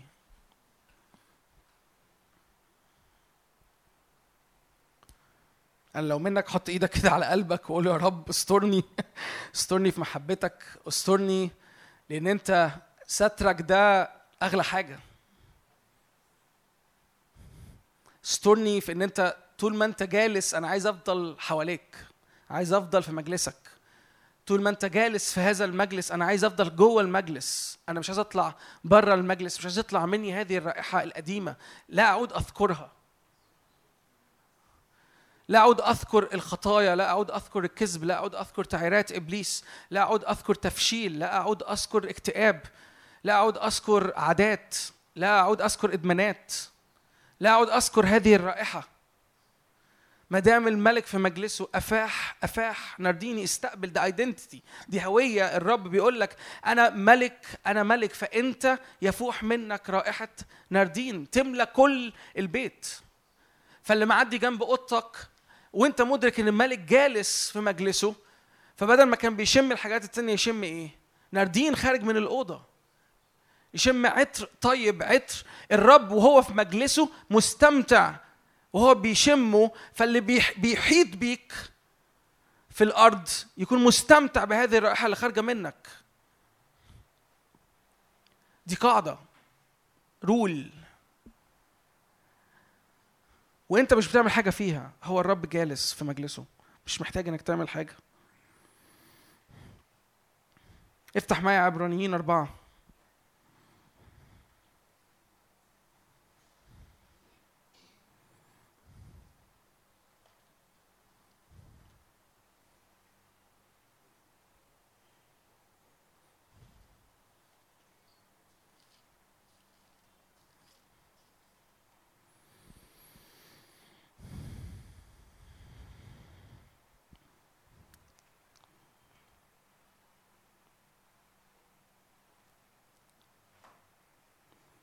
عدد 14 إذ لنا رئيس كهنة عظيم اجتاز السماوات يسوع ابن الله. فلنتمسك بالإيه؟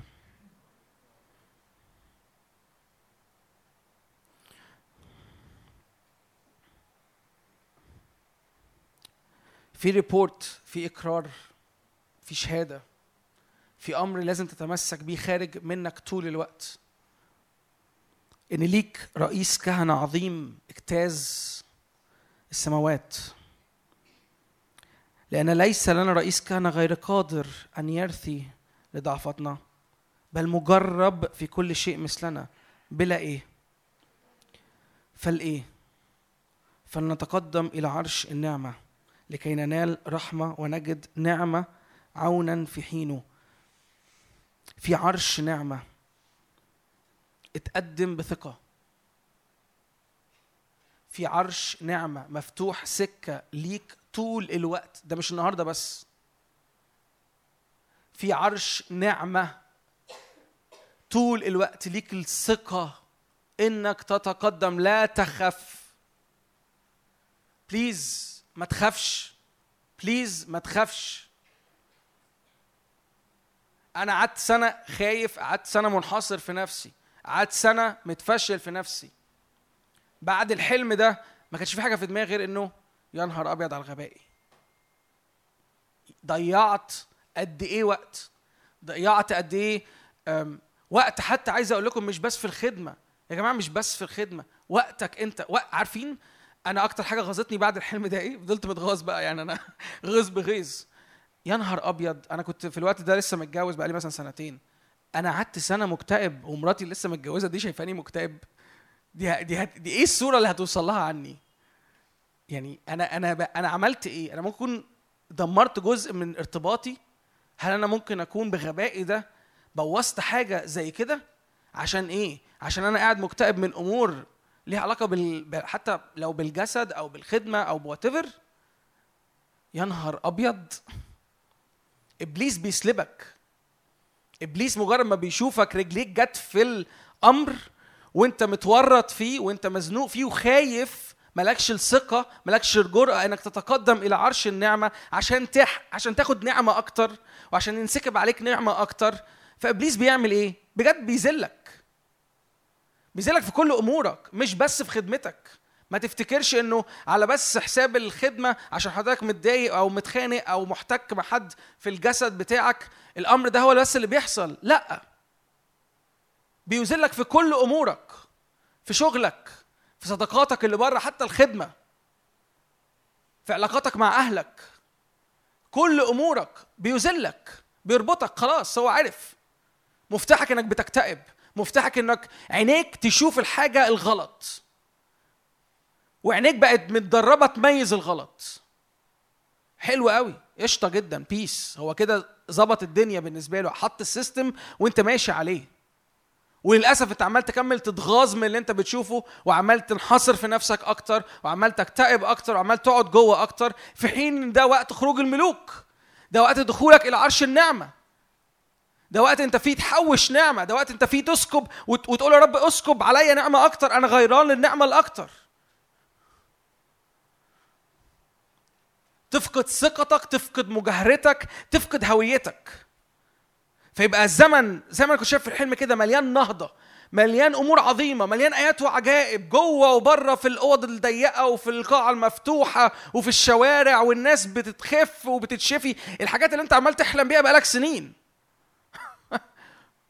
يبقى في نهضة في الشارع وأنت حاصل إيه؟ أنت قاعد في بيتكم.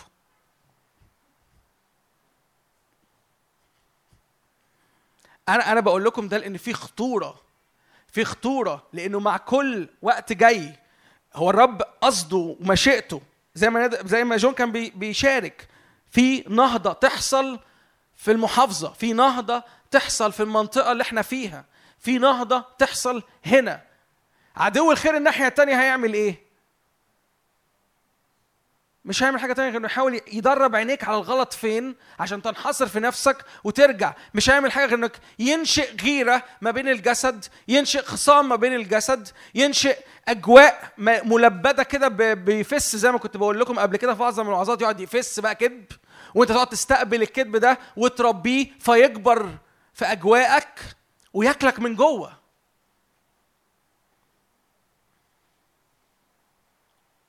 لو انت مش مدرك إحنا بالتأكيد العالم كله بيحصل فيه shifting لو العالم كله بيحصل فيه shifting أنتوا شايفين ال- ال- الدنيا بره عاملة إيه؟ اقتصاديا وسياسيا واجتماعيا وقوانين وحروب كل حاجة بتتغير كل حاجة بتتغير. تفتكروا دي مش دي مش نقلة لشعب الرب إن هو كمان يتغير؟ تفتكروا مش مشيئة الرب إن هو كمان يتنقل نقلة لقدام؟ تفتكروا لأ؟ تفتكروا قصد الرب أو مشيئة الرب نفضل قاعدين هنا كده؟ أكيد لأ. تفتكر قصد الرب إن أنت في حياتك في أوضتك في ال quiet time بتاعك في قعدتك معاه ما تختبرش سماويات مفتوحة أعمق ومثبتة بشكل أقوى؟ أكيد لأ. هو مشتاق لده. خلي بالكم مش بكلمكم بس على الخدمة أنا بكلمك على حياتك الشخصية أنا بكلمك عن علاقاتك. أنا بكلمك عن نجاحك بكلمك عن شغلك بكلمك عن علاقاتك ال- اللي في البيت وبكلمك عن علاقاتك اللي بره البيت. بكلمك عليك كلك. وده يشمل خدمتك.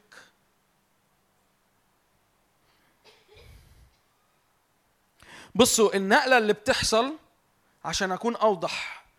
عارفين أنا مش عايز أفتح وأقرأ كتير عشان ما فيش وقت كتير.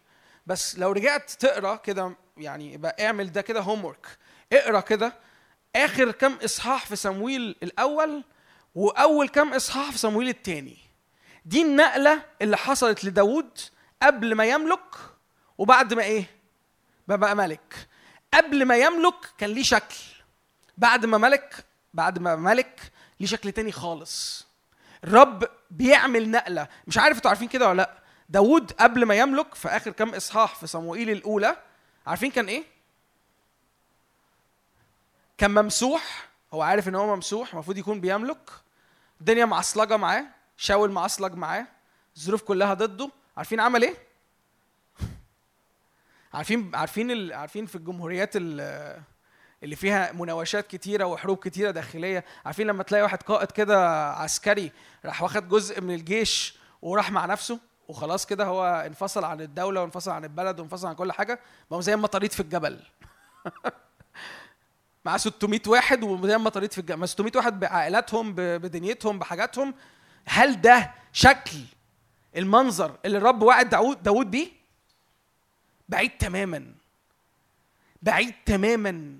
ملوش أي علاقة بالمنظر والشكل اللي ال ال ال الشاب اللي اسمه داوود ده اللي لما كان عنده 13 16 سنة اتمسح عشان يكونوا خلاص ده ده إحنا إحنا عدينا زمن وعدينا مدة ويجري وشاول يجري وراه ويدور عليه ويروح يستخبى معرفش فين ويبعت له مين وبعدين يطلع له في الجبل وينزل له من الجبل وبعدين شاول يقع تحت إيديه مرتين وخلاص يبقى هيقتله. وبعدين ما يقتلوش. قصة طويلة عريضة مش مش هنقعد نقراها دلوقتي. لكن في الآخر وصل حصل إيه؟ هتلاقوا ده في إصحاح 27 خلاص يأس. قال لك خلاص أنا أنا أنا هفضل أكمل حياتي كلها بطارد ومطارد. أنتوا عارفين في الآخر راح عمل إيه؟ راح اتحد مع الفلسطينيين. شاول اللي طلع له جولياط قبلها بكم إصحاح. وزي ما جو كان بيقول حتى ما اتقتلش بالطوبة. اللي فاكر لسه اتقتل بالطوبة. ده ده داوود اللي قتل جولياط يا نهار أسوح. راح اتحالف في الآخر مع الفلسطينيين. مش عارف بس بس يعني أنا عايزك تفهم إن في سكة بتتمشي. السكة دي ممكن يكون شكلها بعيد تماما عن التخيل اللي في دماغك. ملهاش أي علاقة بالمنظر اللي حصل وراها بكم إصحاح. بسبب انه راح تحالف مع الفلسطينيين اكتسب ثقة الملك الفلسطيني دوا و وابتدى يطلع مع حروب وابتدى يواجه مع حروب كتيرة قوي. وجه في وقت معين ملك فلسطين دوا رجع تاني يحارب مين؟ شاول ملك إسرائيل. داود قال له أنا جاي معاك. يا نهار أبيض. طلع يحارب إسرائيل. داود طالع يحارب مين؟ إسرائيل. عارفين مين اللي رفض؟ رؤساء الجيش بتاع الفلسطينيين قالوا لا إحنا الراجل ده مش واثقين فيه. مش عارفين ممكن يعمل إيه. ممكن ينقلب علينا. ده ده واحد انقلب على إيه؟ على الملك بتاعه. ده ممكن تكون خدعة. ده ممكن يكون ده مش جاي بجد يساعدنا. ده جاي كده إيه متواطئ مع شاول لسه. ده قتل جولياط. فرؤساء الجيش الفلسطيني قالوا لشاول لو سمحت إحنا مش عايزينك معانا ارجع. فالملك قال له مش نافع. يعني كان بودي كان نفسي إن أنت تبقى معانا بس مش نافع إن أنت تطلع معانا هذه الحرب. داود يرجع يلاقي عماليق خدوا كل النساء والأطفال بتوع الشعب أو بتوع المجموعة اللي معاه والمجموعة اللي معاه ايفن تنقلب عليه.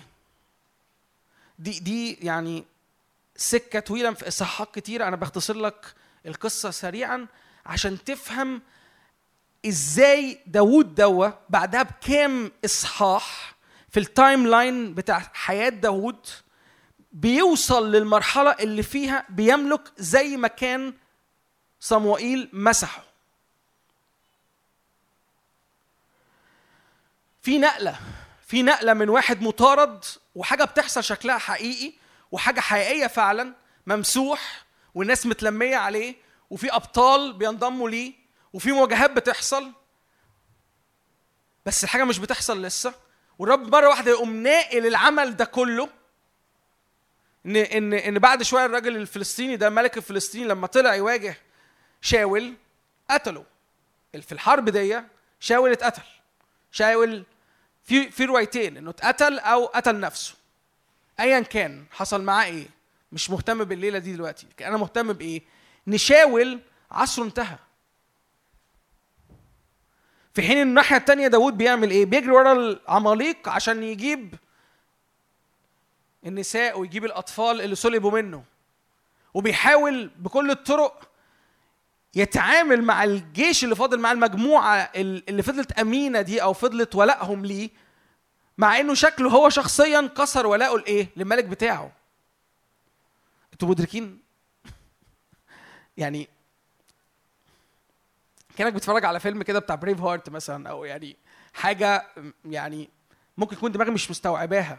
بس ده اللي حصل فعليا مع داوود.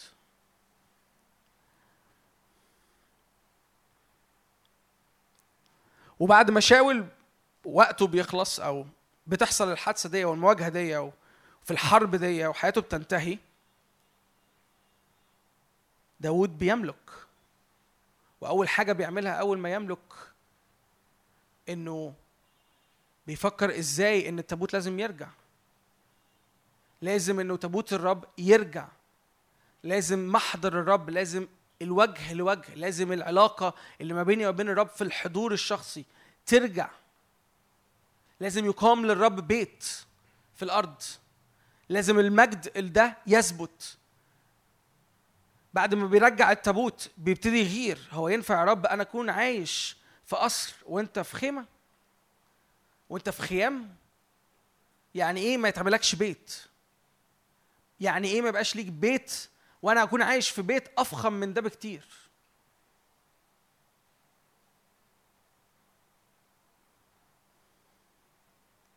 دي نقلة دي نقلة دي نقلة. ده واحد من ممسوح اللي بي بي بيواجه حد زي جولياط بيتغنى له والشعب بيغني له والجيوش بتغني له إنه بطل إنه قوي إنه أعظم من شاول. ويحس إنه خلاص على بعد خطوة واحدة من إنه يملك. شاول يقول له تعالى في البيت اقعد امسك أنت وغني امسك أنت املأ أجواء العبادة والتسبيح في البيت. أنا ما بهداش والروح الرديء اللي عليا ده ما بيفارقنيش غير لما أنت اللي بتطلع العبادة. فعمال يتقدم بسرعة من الحلم. ومرة واحدة بينق... ده ده راح في حتة تانية خالص. ده من المطاريد اللي في الجبل. ده منظر تاني خالص.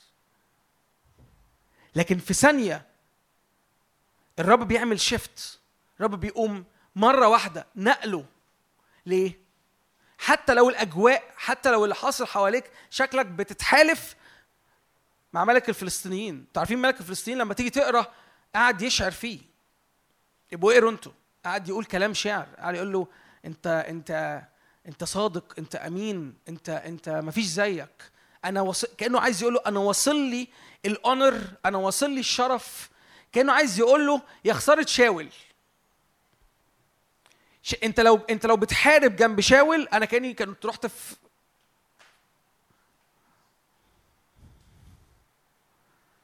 يعني ال ال ال اللي عايز أقوله إنه أنت لما بتسلك مع الرب وتكمل مع الرب ال honor اللي طالع الكرامة اللي بتسكب عليك في في مجاهرة خارجة منك طول الوقت في نور خارج منك طول الوقت لمرحلة إنه ملك الفلسطينيين يأتمنه ويقول له أنت المفروض يعني أنت الطبيعي تكون بتحارب جنبي. أنت الطبيعي القوة اللي خارجة منك دي يا ريت كنت أنت من الناس اللي خارجة تواجه معايا هذه المواجهة. أنا شاعر في قلبي إن الرب برحلة داوود دي اللقطة دي كان الرب بيعمل كده مع كل واحد واحدة فينا. في ناس في وسطينا النهارده واخدة وعود من الرب واخدة أمور من الرب ممسوحة من الرب بدهنة وبزيت وبحاجة قوية جدا. لكن ظروفها دلوقتي عاملة زي داوود اللي في الجبل وشاول اللي المفروض من الجسد أو المفروض منه من الخدمة أو المفروض من مش بتكلم على هنا أنا بتكلم بشكل عام. كأنه واقف كأنه كانه مش مقدر المسحة اللي عليك. كانه مش مميز الحاجة كانه مش بيطلقك. وانت عمال تقول يا رب أنا وصل بيا الحال إن أنا دلوقتي بلف. أنت بكلمني على واحد واثنين وثلاثة وأنا وصل بيا الحال النهارده إن أنا عمال ألف. في- فين فين فين المكان اللي أنت قلت لي إن أنا أملك فيه؟ فين فين الوعد وفين المسحة وفين ال... وفين الأمر اللي أنت قلت ده حتى اللي حواليا بينقلبوا عليا. ده حتى اللي مشوا معايا السكه انقلبوا عليا. اللي أنا عايز أقوله لك إنه الرب عجيب جدا. الرب مهوب جدا. الرب قوي جدا. الرب لما بي بيشوف الأمانة اللي أنت متحرك بيها والكرامة اللي أنت بتكرمه بيها هو بيسكب عليك كرامة.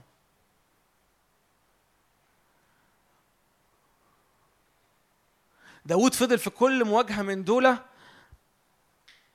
ما يتزنقش في نفسه.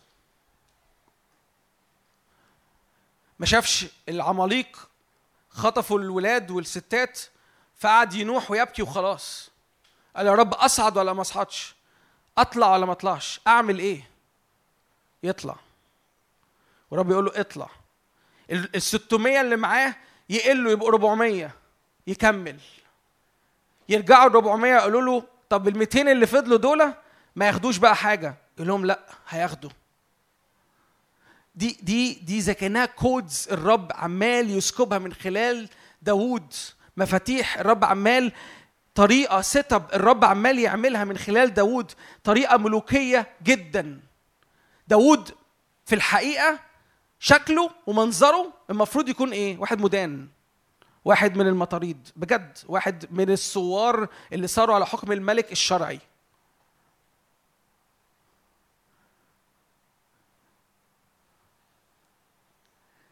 لكن في كل خطوة من دول كأنه بيحط أساس لملكه. والملك الرب والملكوت الرب. عمال عمال يبني في الملكوت عمال يبني في ملكوت الرب ومفيش ولا حاجة حواليه بتقول له إنه بيقرب من الدعوة ولا بيقرب من القصد ولا بيقرب من الحلم ولا بيقرب من النبوة ولا بيقرب من إنه يتحرك في المسحة ولا بيقرب إنه يملك زي ما الرب مسحه ملك.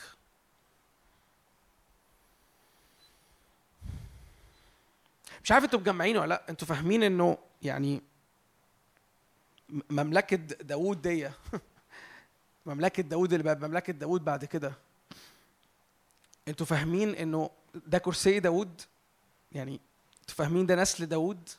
أنتوا فاهمين انه بسبب حياة داوود دي كلها بال ups and downs بتاعتها؟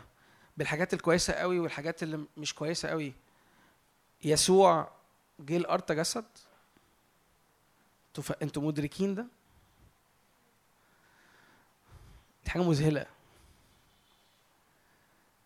دي حاجة مذهلة.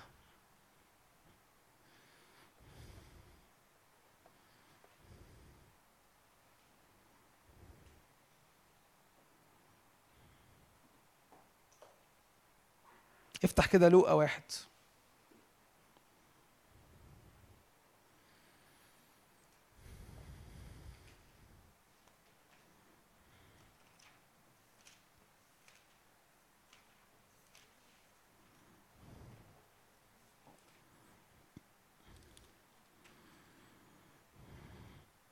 ده الملاك واقف قدام مريم بيديها البشارة. عدد 31 ها أنت ستحبلين. تلدين إيه؟ ابنا. تسمينه يسوع. هذا يكون عظيم وابن العلي يدعى. ويعطي الرب الإله إيه؟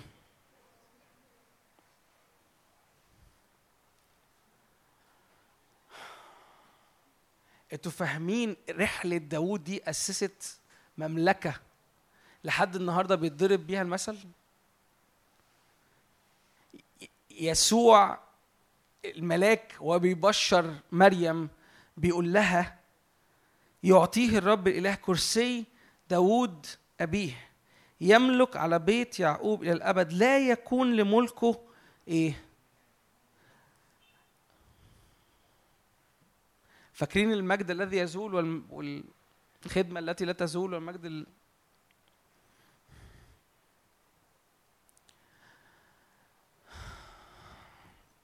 الرب بينقلنا وبينقلك من حالة انت فيها لزمن كنت بتلف في الجبل وتايه وبعيد عن الوعد بعيد عن الصورة بعيد عن المشهد. الرب بيحط خط على الزمن دوت شاول مواجهته مش معاك أصلا وانت مش هتكون جزء من هذه المواجهة. شاول ليه مواجهته وانت مش جزء منها. ايا كان بقى شاول ده مين؟ ايا كان العطلة دي جاية من فين؟ اللي في حياتك. العطلة دي بتخلص بصورة انت أصلا مالكش دعوة بيها لأن الملك في مجلسه. لأن ليك ثقة إنك تتقدم إلى عرش النعمة. فشاول اللي انت هربان منه وخايف منه وعمال تلف في الجبل واضطريت تروح تتحالف مع الفلسطينيين عشان هو بيأذي انت مش محتاج تكمل تهرب منه.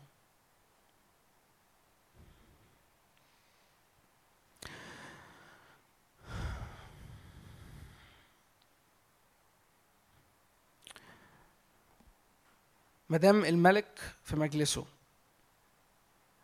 اللي بيحصل ببساطة إنه في مملكة بتتحرك.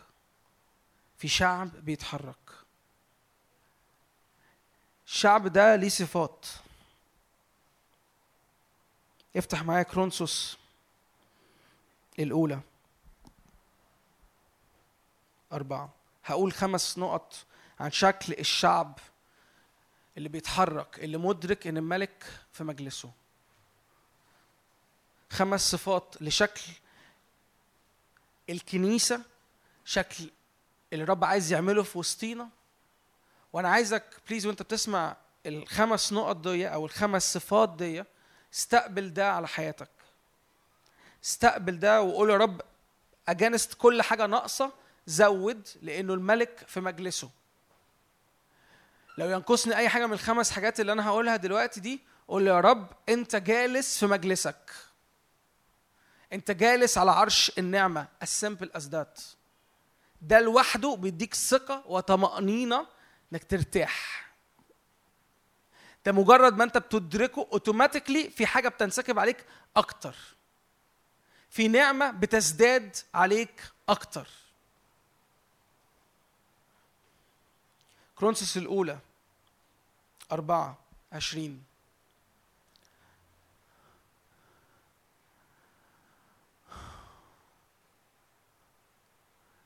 ملكوت الله إيه؟ بل بإيه؟ ناقصك قوة؟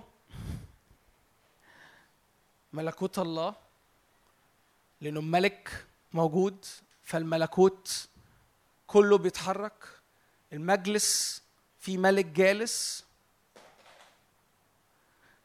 أنتوا عارفين إنه الآيات دي لو رجعت تقرأ قبلها بشوية بص فس... بص بيقول لهم أنا هرجع في عدد 19 كأني ساتي إليكم سريعا. إن شاء الرب فسأعرف ليس كلام الذين انتفخوا بل إيه؟ في ناس بتنتفخ في ناس بتبقى مليانة كلام في ناس بتبقى مليانة تعليم مش خارج منها إيه؟ قوة. ملكوت الله ليس بكلام بل بقوة. هي جنست إيه؟ جنست كل حالة انتفاخ. لو انت منتفخ يبقى انت مليان إيه؟ كلام مش مليان قوة عارفين يعني إيه مليان انتفاخ؟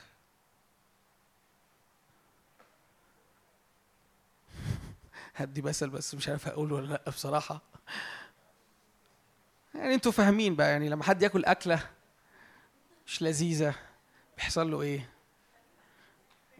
بيحصل له إيه؟ تروح تاكل كده KFC أكل شكله حلو قوي. سبايسي ولذيذ. بس يحصل إيه؟ هوا كله. هو هوا. هوا.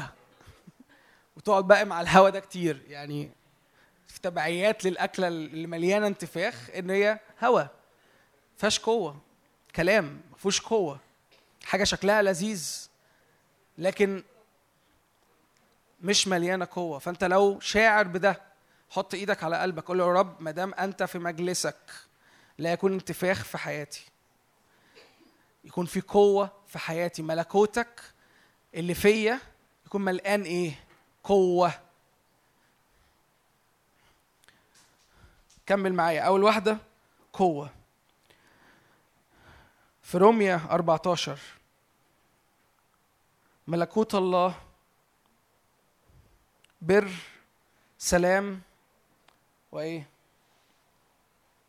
فرح. حط إيدك معاه حط إيدك حط إيدك. أنت ما, ما تسيبش نفسك. يعني أنت محتاج ده أنت محتاج ده. بليز ما ما ما تفوتش الفرصة وأنت مش بتستقبل من الرب اللي عايز يسكبه عليك. ملكوت الله ليس أكل ليس شرب. بر سلام فرح. قول يا رب أنا عايز برك ما دام الملك في مجلسه أنا أتملي بر أكون بار قدام الرب. ما دام الملك في مجلسه أتملي سلام. ما دام الملك في مجلسه أتملي فرح لأن مفيش مملكة بدون ملك. ما دام الملك في مجلسه أمتلئ بهذه الأمور. right away أنا واقف في مجلس الآب أنا واقف في مجلس الملك.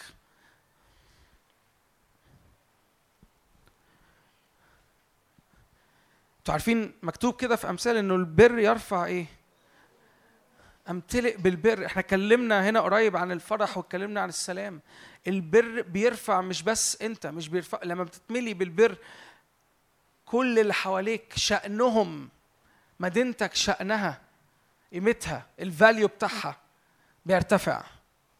تخيل تخيل كده لو مدينة ولاد الرب بيمتلئوا بالبر فيها ف ف فاقتصادها بيزداد. ال worth ال worth بتاع اقتصادها بيزداد.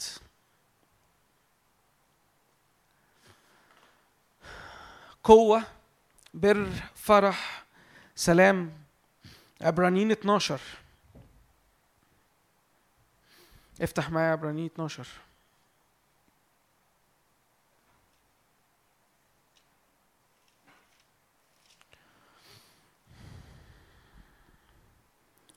مقبلون ملكوتا عدد سبعة 28 ملكوتا إيه؟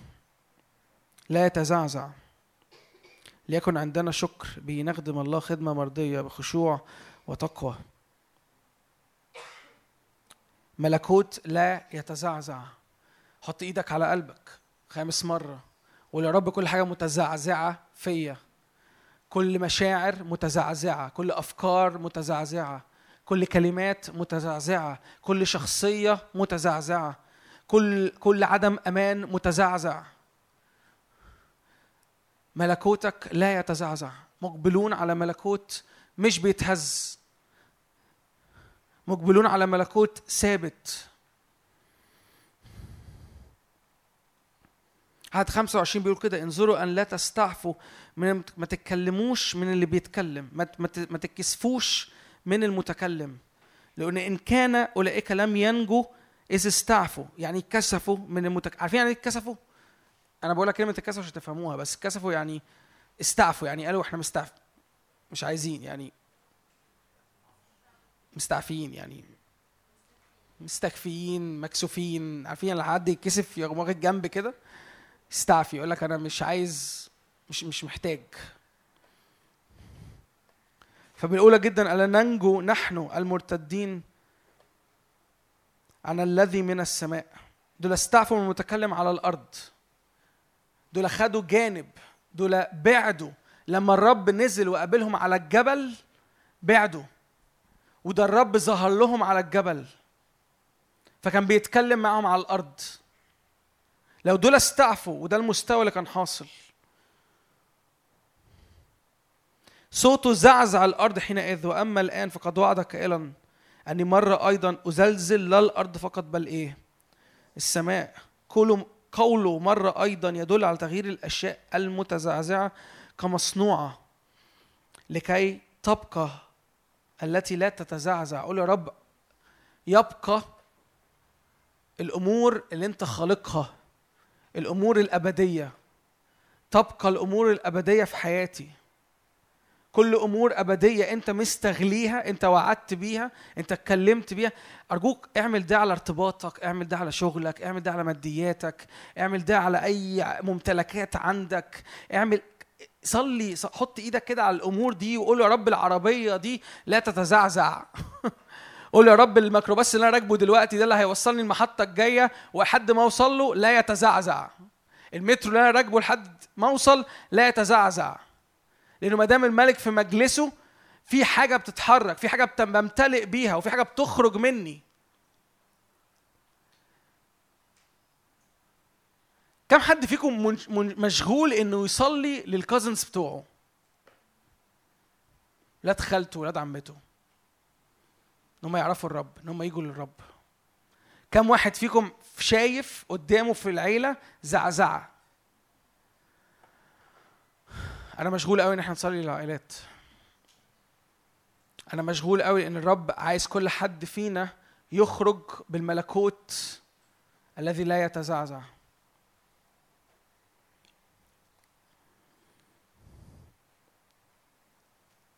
خمس حاجات زي ما قلنا.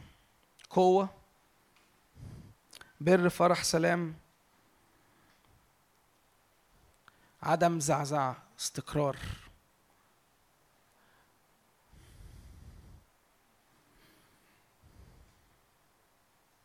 ده شكل الملكوت اللي الرب بيعمله في الأرض. ده شكل الملكوت اللي الرب بيعمله في وسطينا. ده شكل الشعب اللي خارج. ده شكله.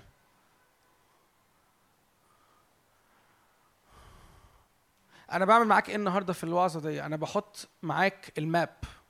أنا بحط لك الخريطة عشان تقدر تبقى شايف إحنا واقفين فين إحنا رايحين لفين؟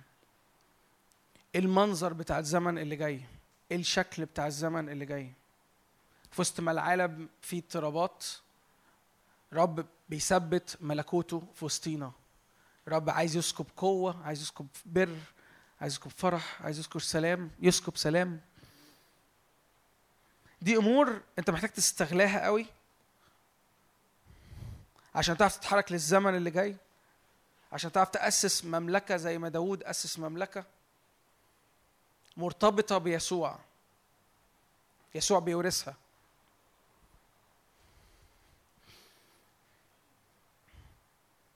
حاجة أخيرة أنا مشغول بيها أشاركها. لأني شاعر إنه لازم ناخد وقت برضه في العبادة مهم. لو كملت في عبرانيين 13 ويمكن كنت بشارك ده في المدرسة قريب. دي وصايا ختامية. ومشغول إن كلنا نسمعها. مشغول إنه في الزمن ده وأنت بتتحرك في الملكوت قدام الرب وأنت فاهم وبتدرك الرب بيسكب عليك إيه. في توصيات في أمور في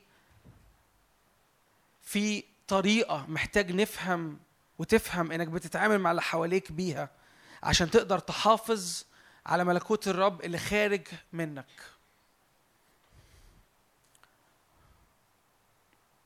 ثمان حاجات سريعة جدا. في اصحاح 13 لتثبت المحبة الأخوية. لا تنسوا إضافة الغرباء لأن بها. إضاف أضاف أناس إيه؟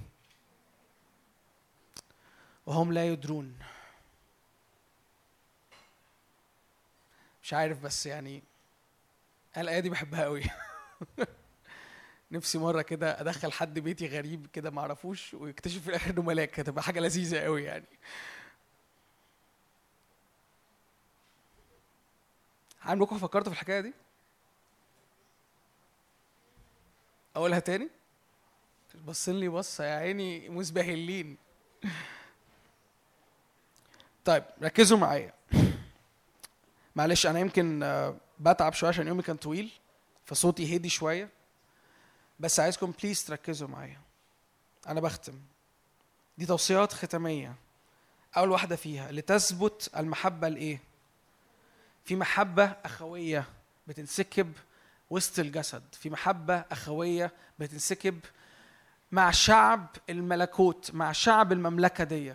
شعب المملكة دي عشان يقدر يتعامل مع تحديات الزمن اللي جاي محتاج يتحرك في المفاتيح دي بشكل عملي.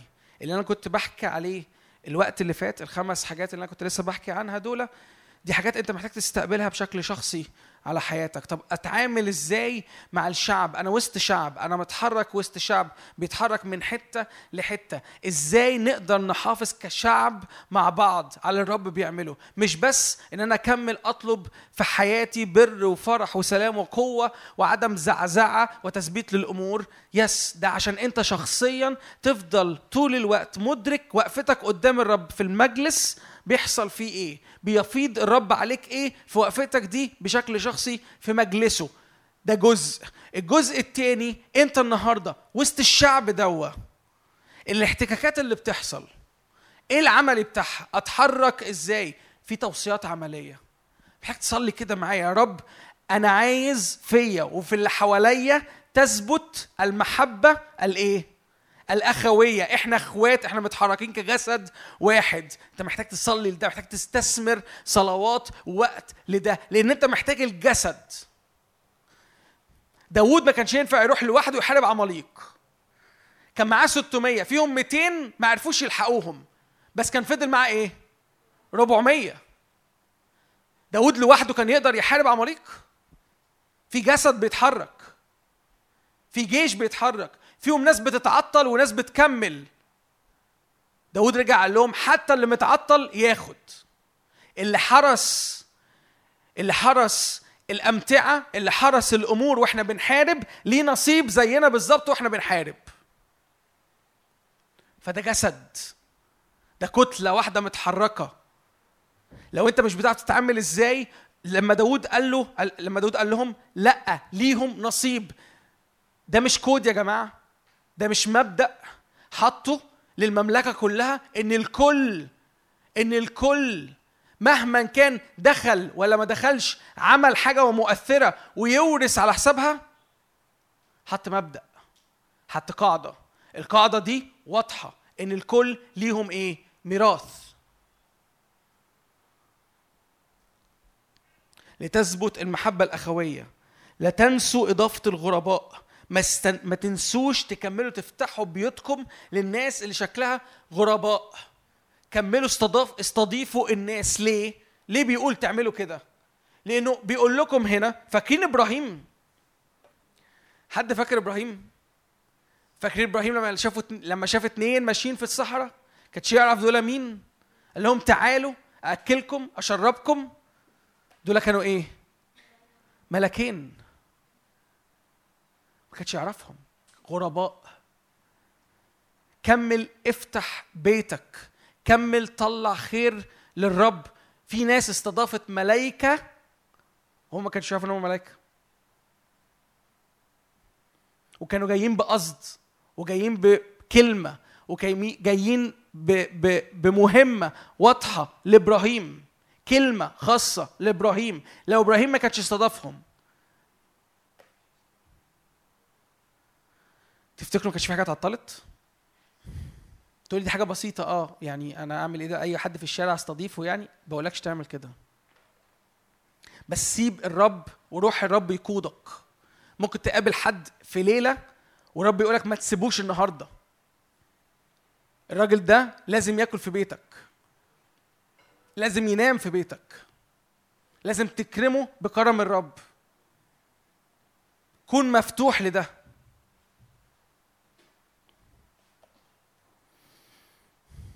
عدد أربعة ليكن الزواج إيه؟ مكرما عند كل واحد ومضطجع غير نجس. في شعب بيتحرك الشعب ده وهو بيتحرك لازم يكرم المثل لازم يكرم الأوردر اللي الرب حطه. ليكن الزواج مكرما وسط الشعب دوت ده شكل العلاقات ال- اللي الرب على قلبه إن تكون حاصلة في وسطينا ما بين الولاد والبنات. في setup معين الرب عامله.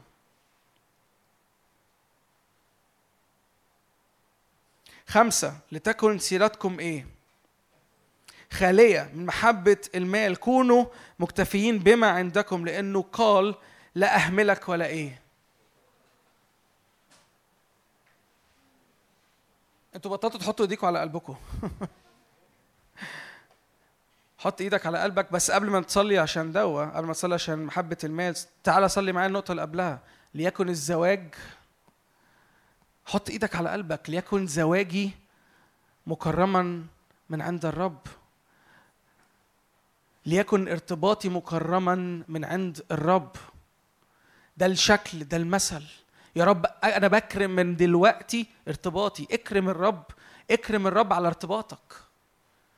سواء انت مرتبط أو مش مرتبط صلي من أجل ارتباطك. اكرم الرب. يا رب أنا عايز زواجي يكون كرامة لاسمك.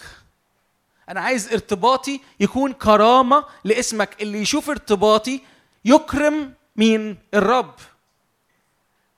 You need, to pray. انت محتاج تصلي محتاج تتنبأ على ده محتاج تحط إيدك على قلبك. قول يا رب أنا غيران. ما يبقاش ما بقاش في في حاجة عادية. ما بقاش في علاقة عادية ما بقاش في زواج عادي. اللي ينظر لارتباطي يرى كرامة يرى كرامة الرب. انقل معايا على النقطة اللي بعدها. يا رب حط إيدك كمل حط إيدك. يا رب تبقى سيرتي خالية من محبة المال. سيرتي سمعتي. لإني ابنك لإني لإني في مجلسك. سيرتي تبقى خالية من محبة المال. ما تورطش في يوم من الأيام إن يطلع عليا السمعه اسمها إن أنا بجمع مال ولا بحب المال ولا بسلك في خطايا ليها علاقة بهذه الأمور. أكون بسلك باستقامة أمامك في كل أموري سواء المادية أو العملية. أسلك باستقامة في عشوري. أسلك است- باستقامة في العطايا اللي بخرجها.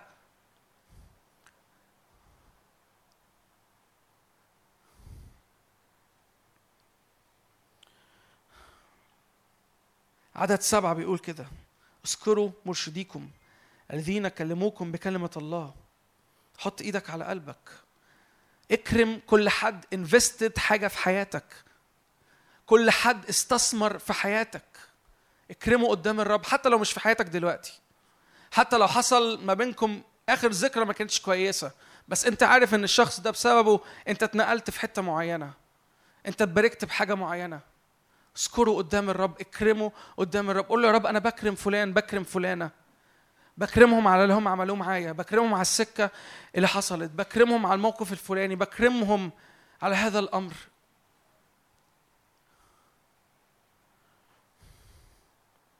عدد تسعة لا تساقوا بتعاليم متنوعة وغريبة لأنه حسن أن يثبت القلب بالنعمة. لا بأطعمة لم ينتفع بها الذين تعاطوها. يا رب احميني من كل تعاليم غريبة. حط إيدك please على قلبك كمل اعمل كده. إحنا في وقت صلاة إحنا ابتدينا وقت الصلاة already ده وقت غالي جدا ده وقت غالي جدا. وانت واقف قدام الرب بيقول له بتقول يا رب لا أساق يا رب حافظ ذهني احفظ ذهني. احفظ ذهني احفظ روحي. لا اساق بتعاليم بعيدة عنك. لا اساق بتعاليم بعيدة عن ملكوتك. لا اساق بتعاليم بعيدة عن طبيعتك. أسلك باستقامة في التعليم. أسلك باستقامة في التلمذة أكون تلميذ. أكون قابل للتلمذة أكون قابل للتشكيل. أكون طيع أمامك أخضع. أخضع لكلمتك أنت مش لكلمة بشر. أخضع لتعليمك أنت. ده وقت أنت محتاج تصلي فيه قوي قوي قوي بجد. بليز اعمل كده. عدد 16 لا تنسوا فعل الخير والتوزيع لأنه بالذبائح مثل هذا يصر الله. حط إيدك على قلبك. حط إيدك على قلبك. قول يا رب أفعالي تكون أفعال خير. أفعالي تكون فيها بركة للي حواليا يكون في غنى خارج مني. يكون في غنى محبة غنى في المشاعر غنى في في- ابوتك اللي خارجة مني لأولادك لإخواتي. غنى في في المحبة في في بس حتى لو سمايل لو ابتسامة. غنى في وقتي. أطلع خير أطلع خير. أوزع خير أكون مصدر خير أكون قناة مفتوحة للخير بتاعك. كل اللي يتقابل معايا يتقابل مع خيرك. كل اللي يشوفني يشوف خيرك. كل اللي يشوفني يشوف إن أنا ابن ملك.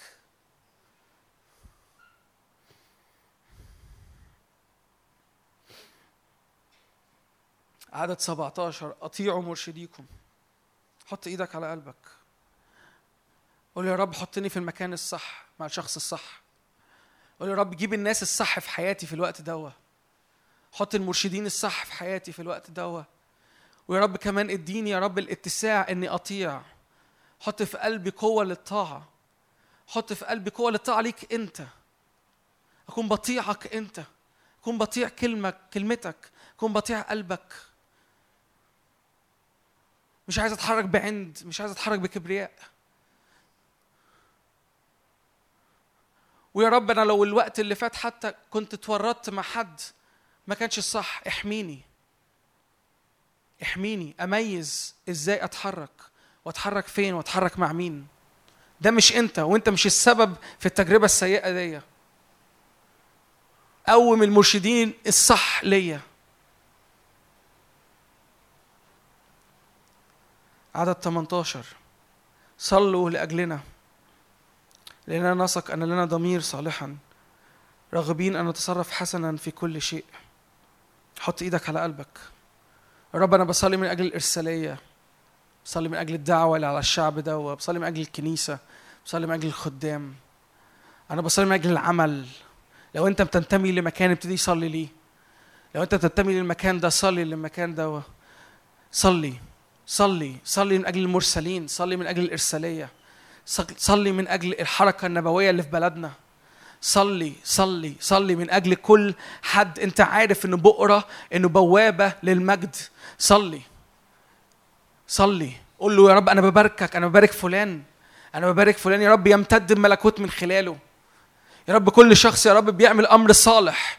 يا رب يمتد الملكوت لا نهاية لملكوتك لا نهاية لمجدك. لا نهاية لا نهاية. مقبلين على ملكوت لا يتزعزع. يا رب روحك يفيض بوفرة. الكلمة يا رب تزداد في بلادنا. يا رب الجيل ده يا رب الشعب ده يا رب يزداد يزداد تزداد تزداد النعمة. اسكب يا رب على كل أرجاء البلد يا رب نعمة. اسكب على كل أرجاء البلد نعمة على حدودها. اسكب يا رب نعمة. اسكب يا رب على العمل كله.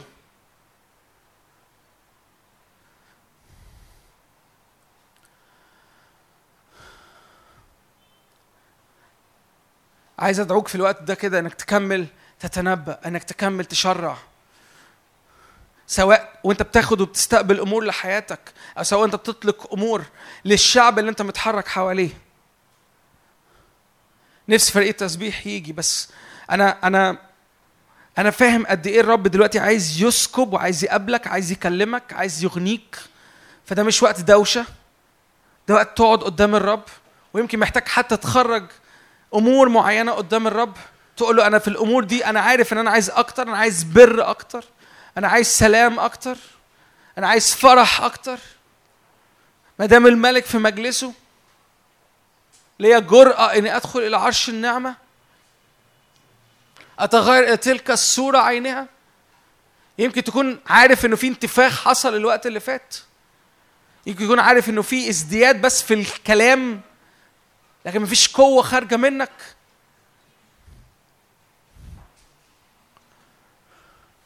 أقف قدام الرب ده وقت تيجي تقف قدام الرب. تقول له ها أنا ذا.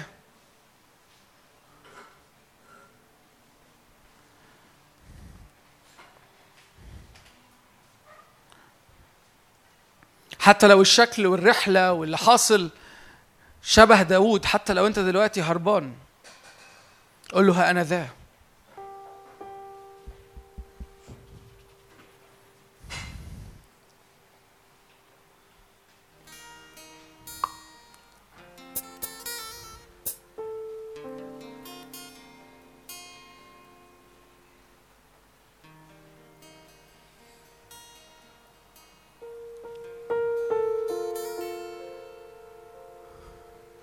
عايز أسمح لك تتحرك بحرية في المكان. سيب روح الرب يكلمك سيب روح الرب يفيض فيك. ده وقت بجد بتتشكل. ده وقت بتتغير إلى تلك الصورة عينها. كل خدمة موت بتنتهي.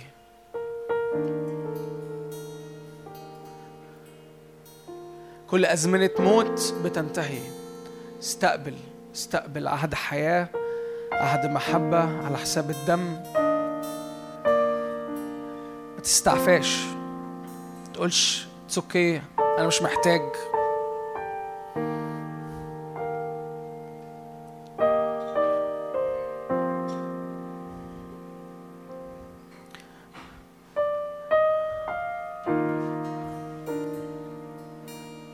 قول يا رب املأ قلبي بتواضع. انزع كل كبرياء انزع كل تمرد من قلبي. كل قلب اتحجر كل قلب بقى غليظ. ما ينفعش يكمل في الزمن اللي جاي. كل برقع حصل.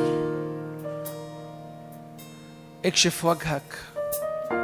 اكشف وجهك قدام الملك. اكشف وجهك لأنه في نور وجه الملك يوجد حياة. قل له أنا ذا واقف أمامك يا أبي.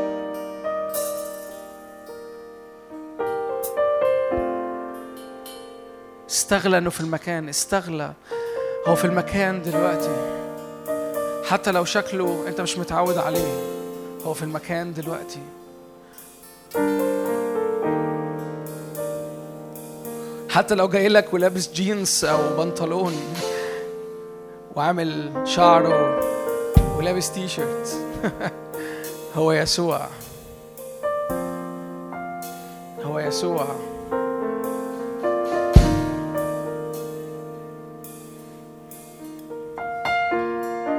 ما تفوتش الوقت. امسك فيه. مسكها كولان أرخيك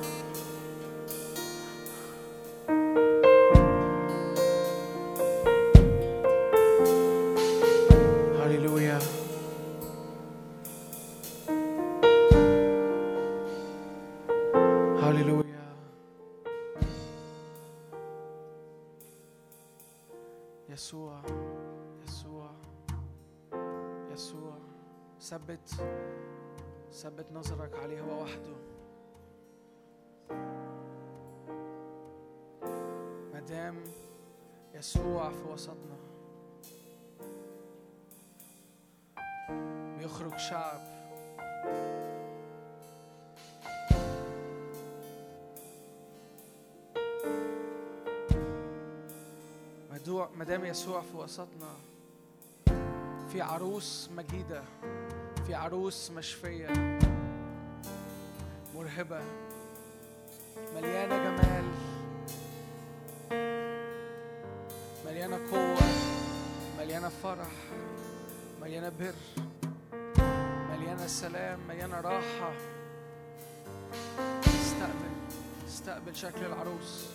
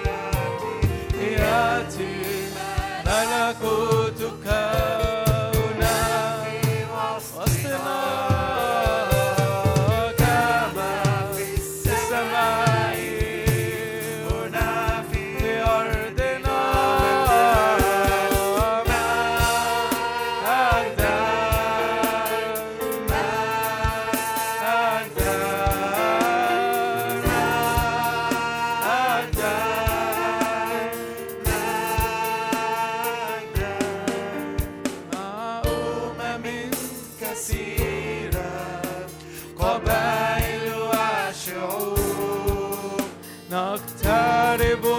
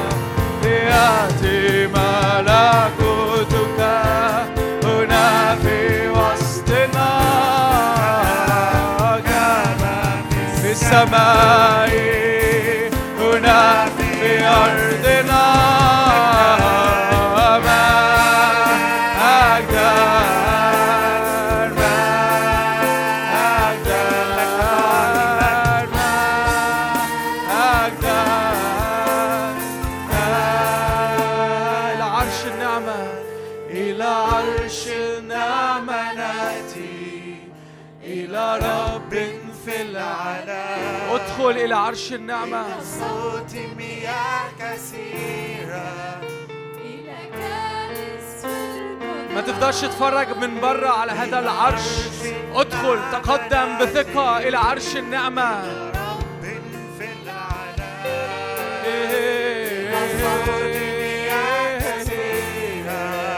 إلى جالس في القضاء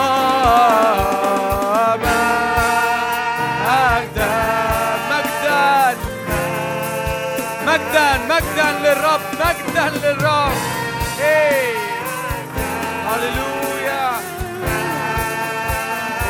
مع أمم كثيرة أمم كثيرة حرك صلواتك.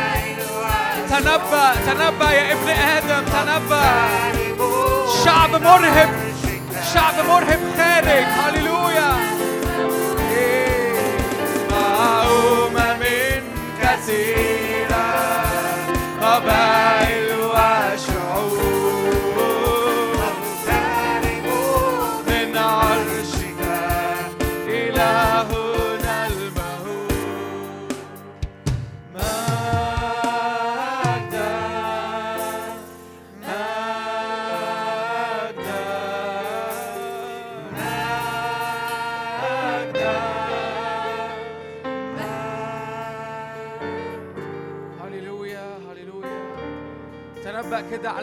أيامك مجد أبدي مجد ثابت مجد لا يزول.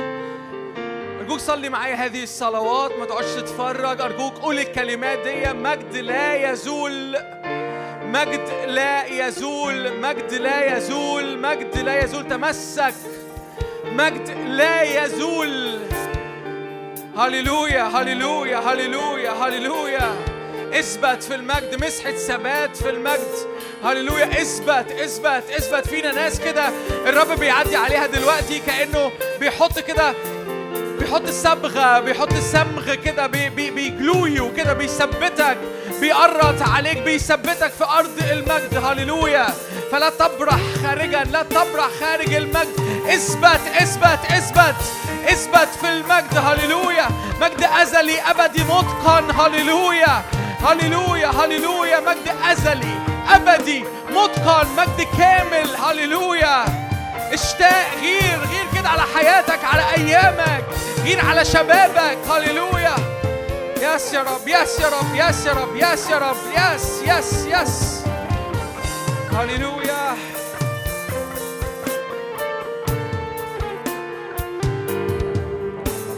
أنقذتني خلصتني دعوتني ابنك رجاء للشعوب ونورا للأمم.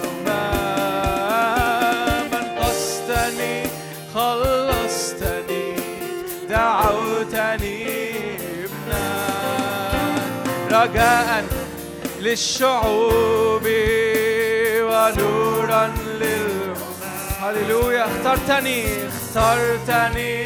قدستني دعوتني. ابنك رجاء للشعوب ونورا للأمم. مجدا مجدا.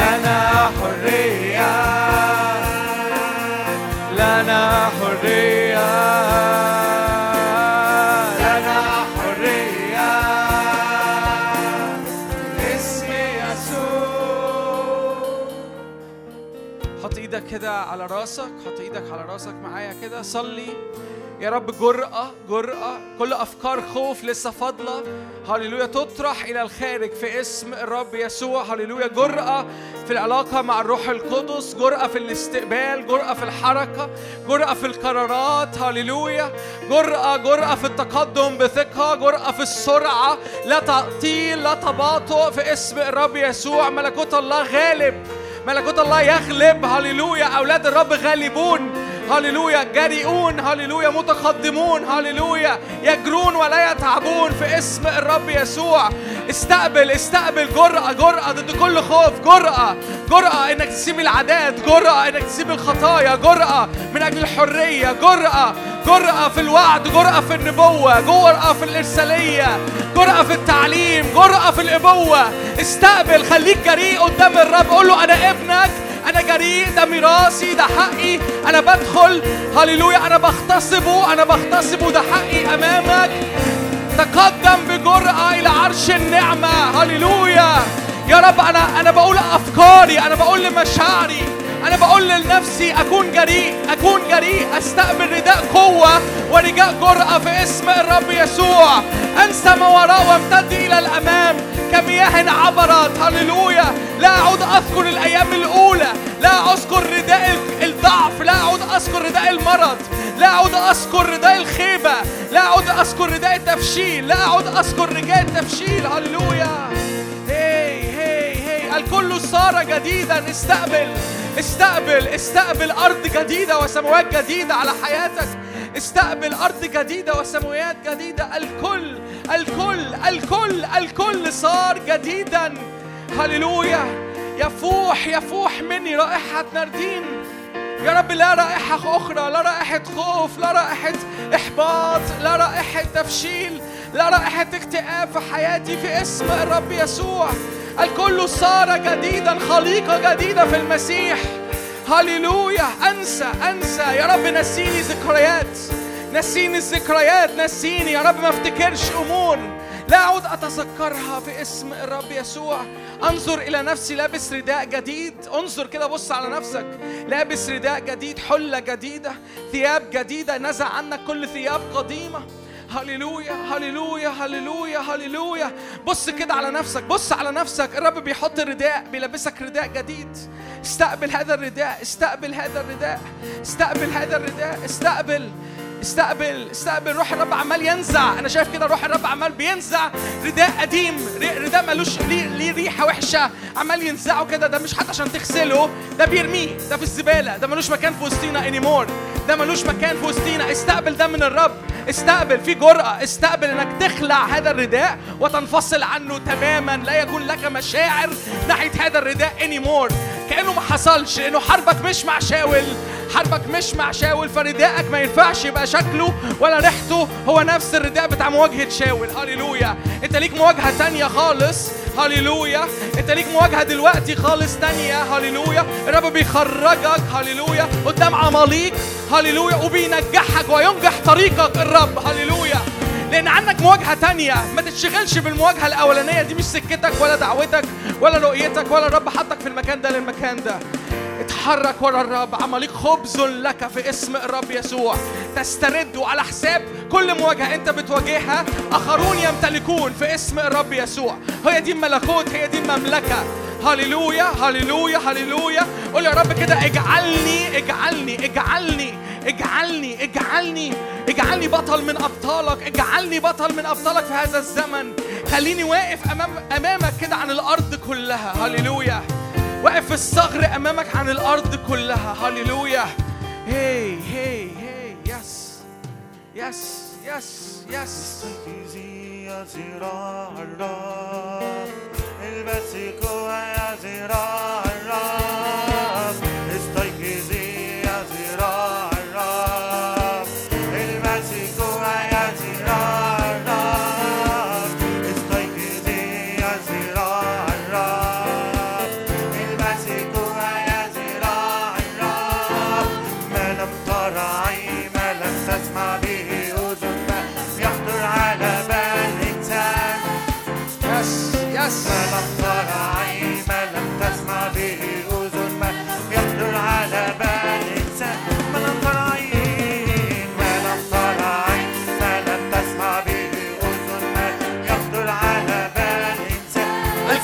صار جديدا.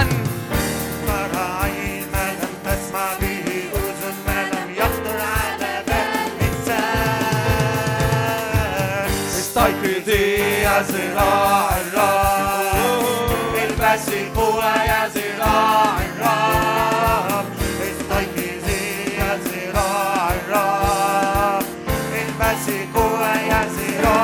يا خرج الأسد من يهوذا ملك ولكي يغلب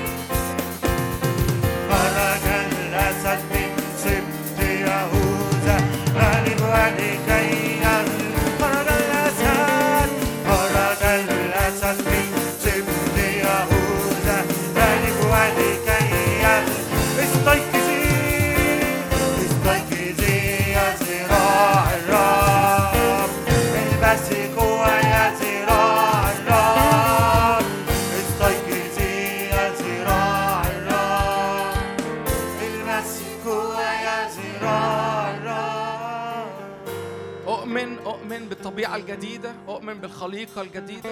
استقبل استقبل استقبل. ارفع إيدك إيدك كده واستقبل من الرب افتح إيدك قدام الرب. قول يا رب أنا بستقبل هذه الخليقة الجديدة فيا. أنا بستقبل هذه الطبيعة الجديدة فيا. لا أعود للوراء في اسم الرب يسوع. لا أعود للأماكن القديمة. لا أعود للذكريات الأولى. لا أعود للصور الأولى. هللويا هللويا هللويا. الرب ينسيك الرب ينسيك هذه الطبيعة الرب ينسيك هذه ال ال ال الشكل الأولاني بتنساه بتنساه بتنساه. أؤمن الرب بينزع شكل قديم. هللويا. في شكل الرب بيحطه. هللويا. عشان لما يجي الوقت إنه داود يملك بيملك وهو جاهز بالكامل. جاهز بالكامل بكل المفاتيح بكل الإدراك. هللويا هللويا. بكل المواجهات بكل أمور أنت عديت بيها. هللويا. لأنه زمن ملوك زمن خروج الملوك. هللويا. هللويا هللويا هللويا. انزع كل تعييرات إبليس انزع كل تعييرات إبليس. لا يعود يعيرك هللويا. لا يعود يشتكي المشتكي في اسم. قول له كده يا رب أنا أنا بحط حد فاصل لا يشتكي المشتكي فيما بعد عليا. أذني ما تسمعش كل شكوى خارجة في الشارع أو شكوى في البيت أو شكوى من مرارة في قلبي في اسم الرب يسوع. هللويا. هللويا. دهنة دهنة وزيت. هللويا. هللويا. ثياب جديدة رداء جديد. دهنة جديدة منسكبة. حتى طرف الثياب باسم الرب يسوع. من الرأس للحية حتى طرف الثياب. شعب بيخرج جبار شعب جبار شعب جبار يلتهم فريسة يلتهم عدوه هللويا. كالأسد يزأر. ما تقولش الترانيم دي عشان انت حافظها ما تقولش علشان ده تعود لشكل من أشكال المجد أو شكل من أشكال الحضور اتعودت عليه. شرع وتنبأ لأنه في أمر جديد نازل النهاردة الليلة دي. في أمر ليك أنت بشكل خاص. في جرأة وقوة. بتلبس قوة من الأعالي. هللويا. إيه يس يا رب يس يا رب غيرة بيت الجنود إيه غيرتك تصنع ذلك يا رب غيرتك تصنع ذلك. إيه لأنك غيران جدا على شعبك. هللويا. إيه yes يا رب yes يا رب yes يا رب بالقوة هللويا. قوة وجرأة قوة وجرأة. قوة قوة قوة. عدم اكتفاء وعدم استعفاف.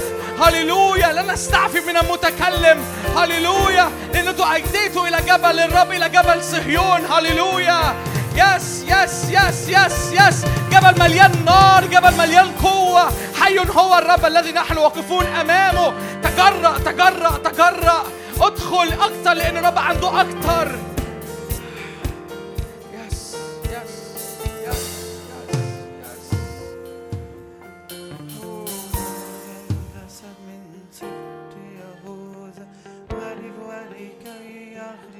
حرية في اسم الرب يسوع. حرية حرية حرية. حرية. موجات من الحرية موجات موجات موجات في اسم يسوع. حرية في النفس حرية في النفس حرية في النفس في اسم الرب يسوع.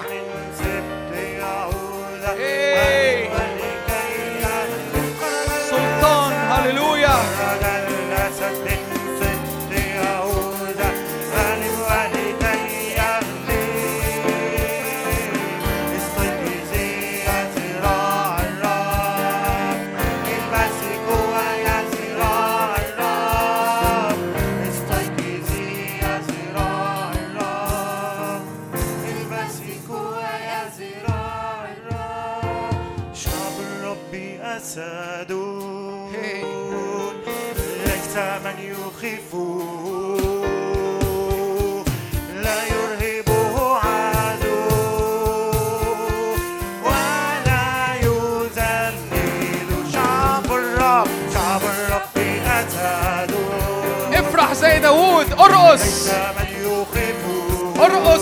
زي داوود لما جاب ال- التابوت ودخل بيه تاني.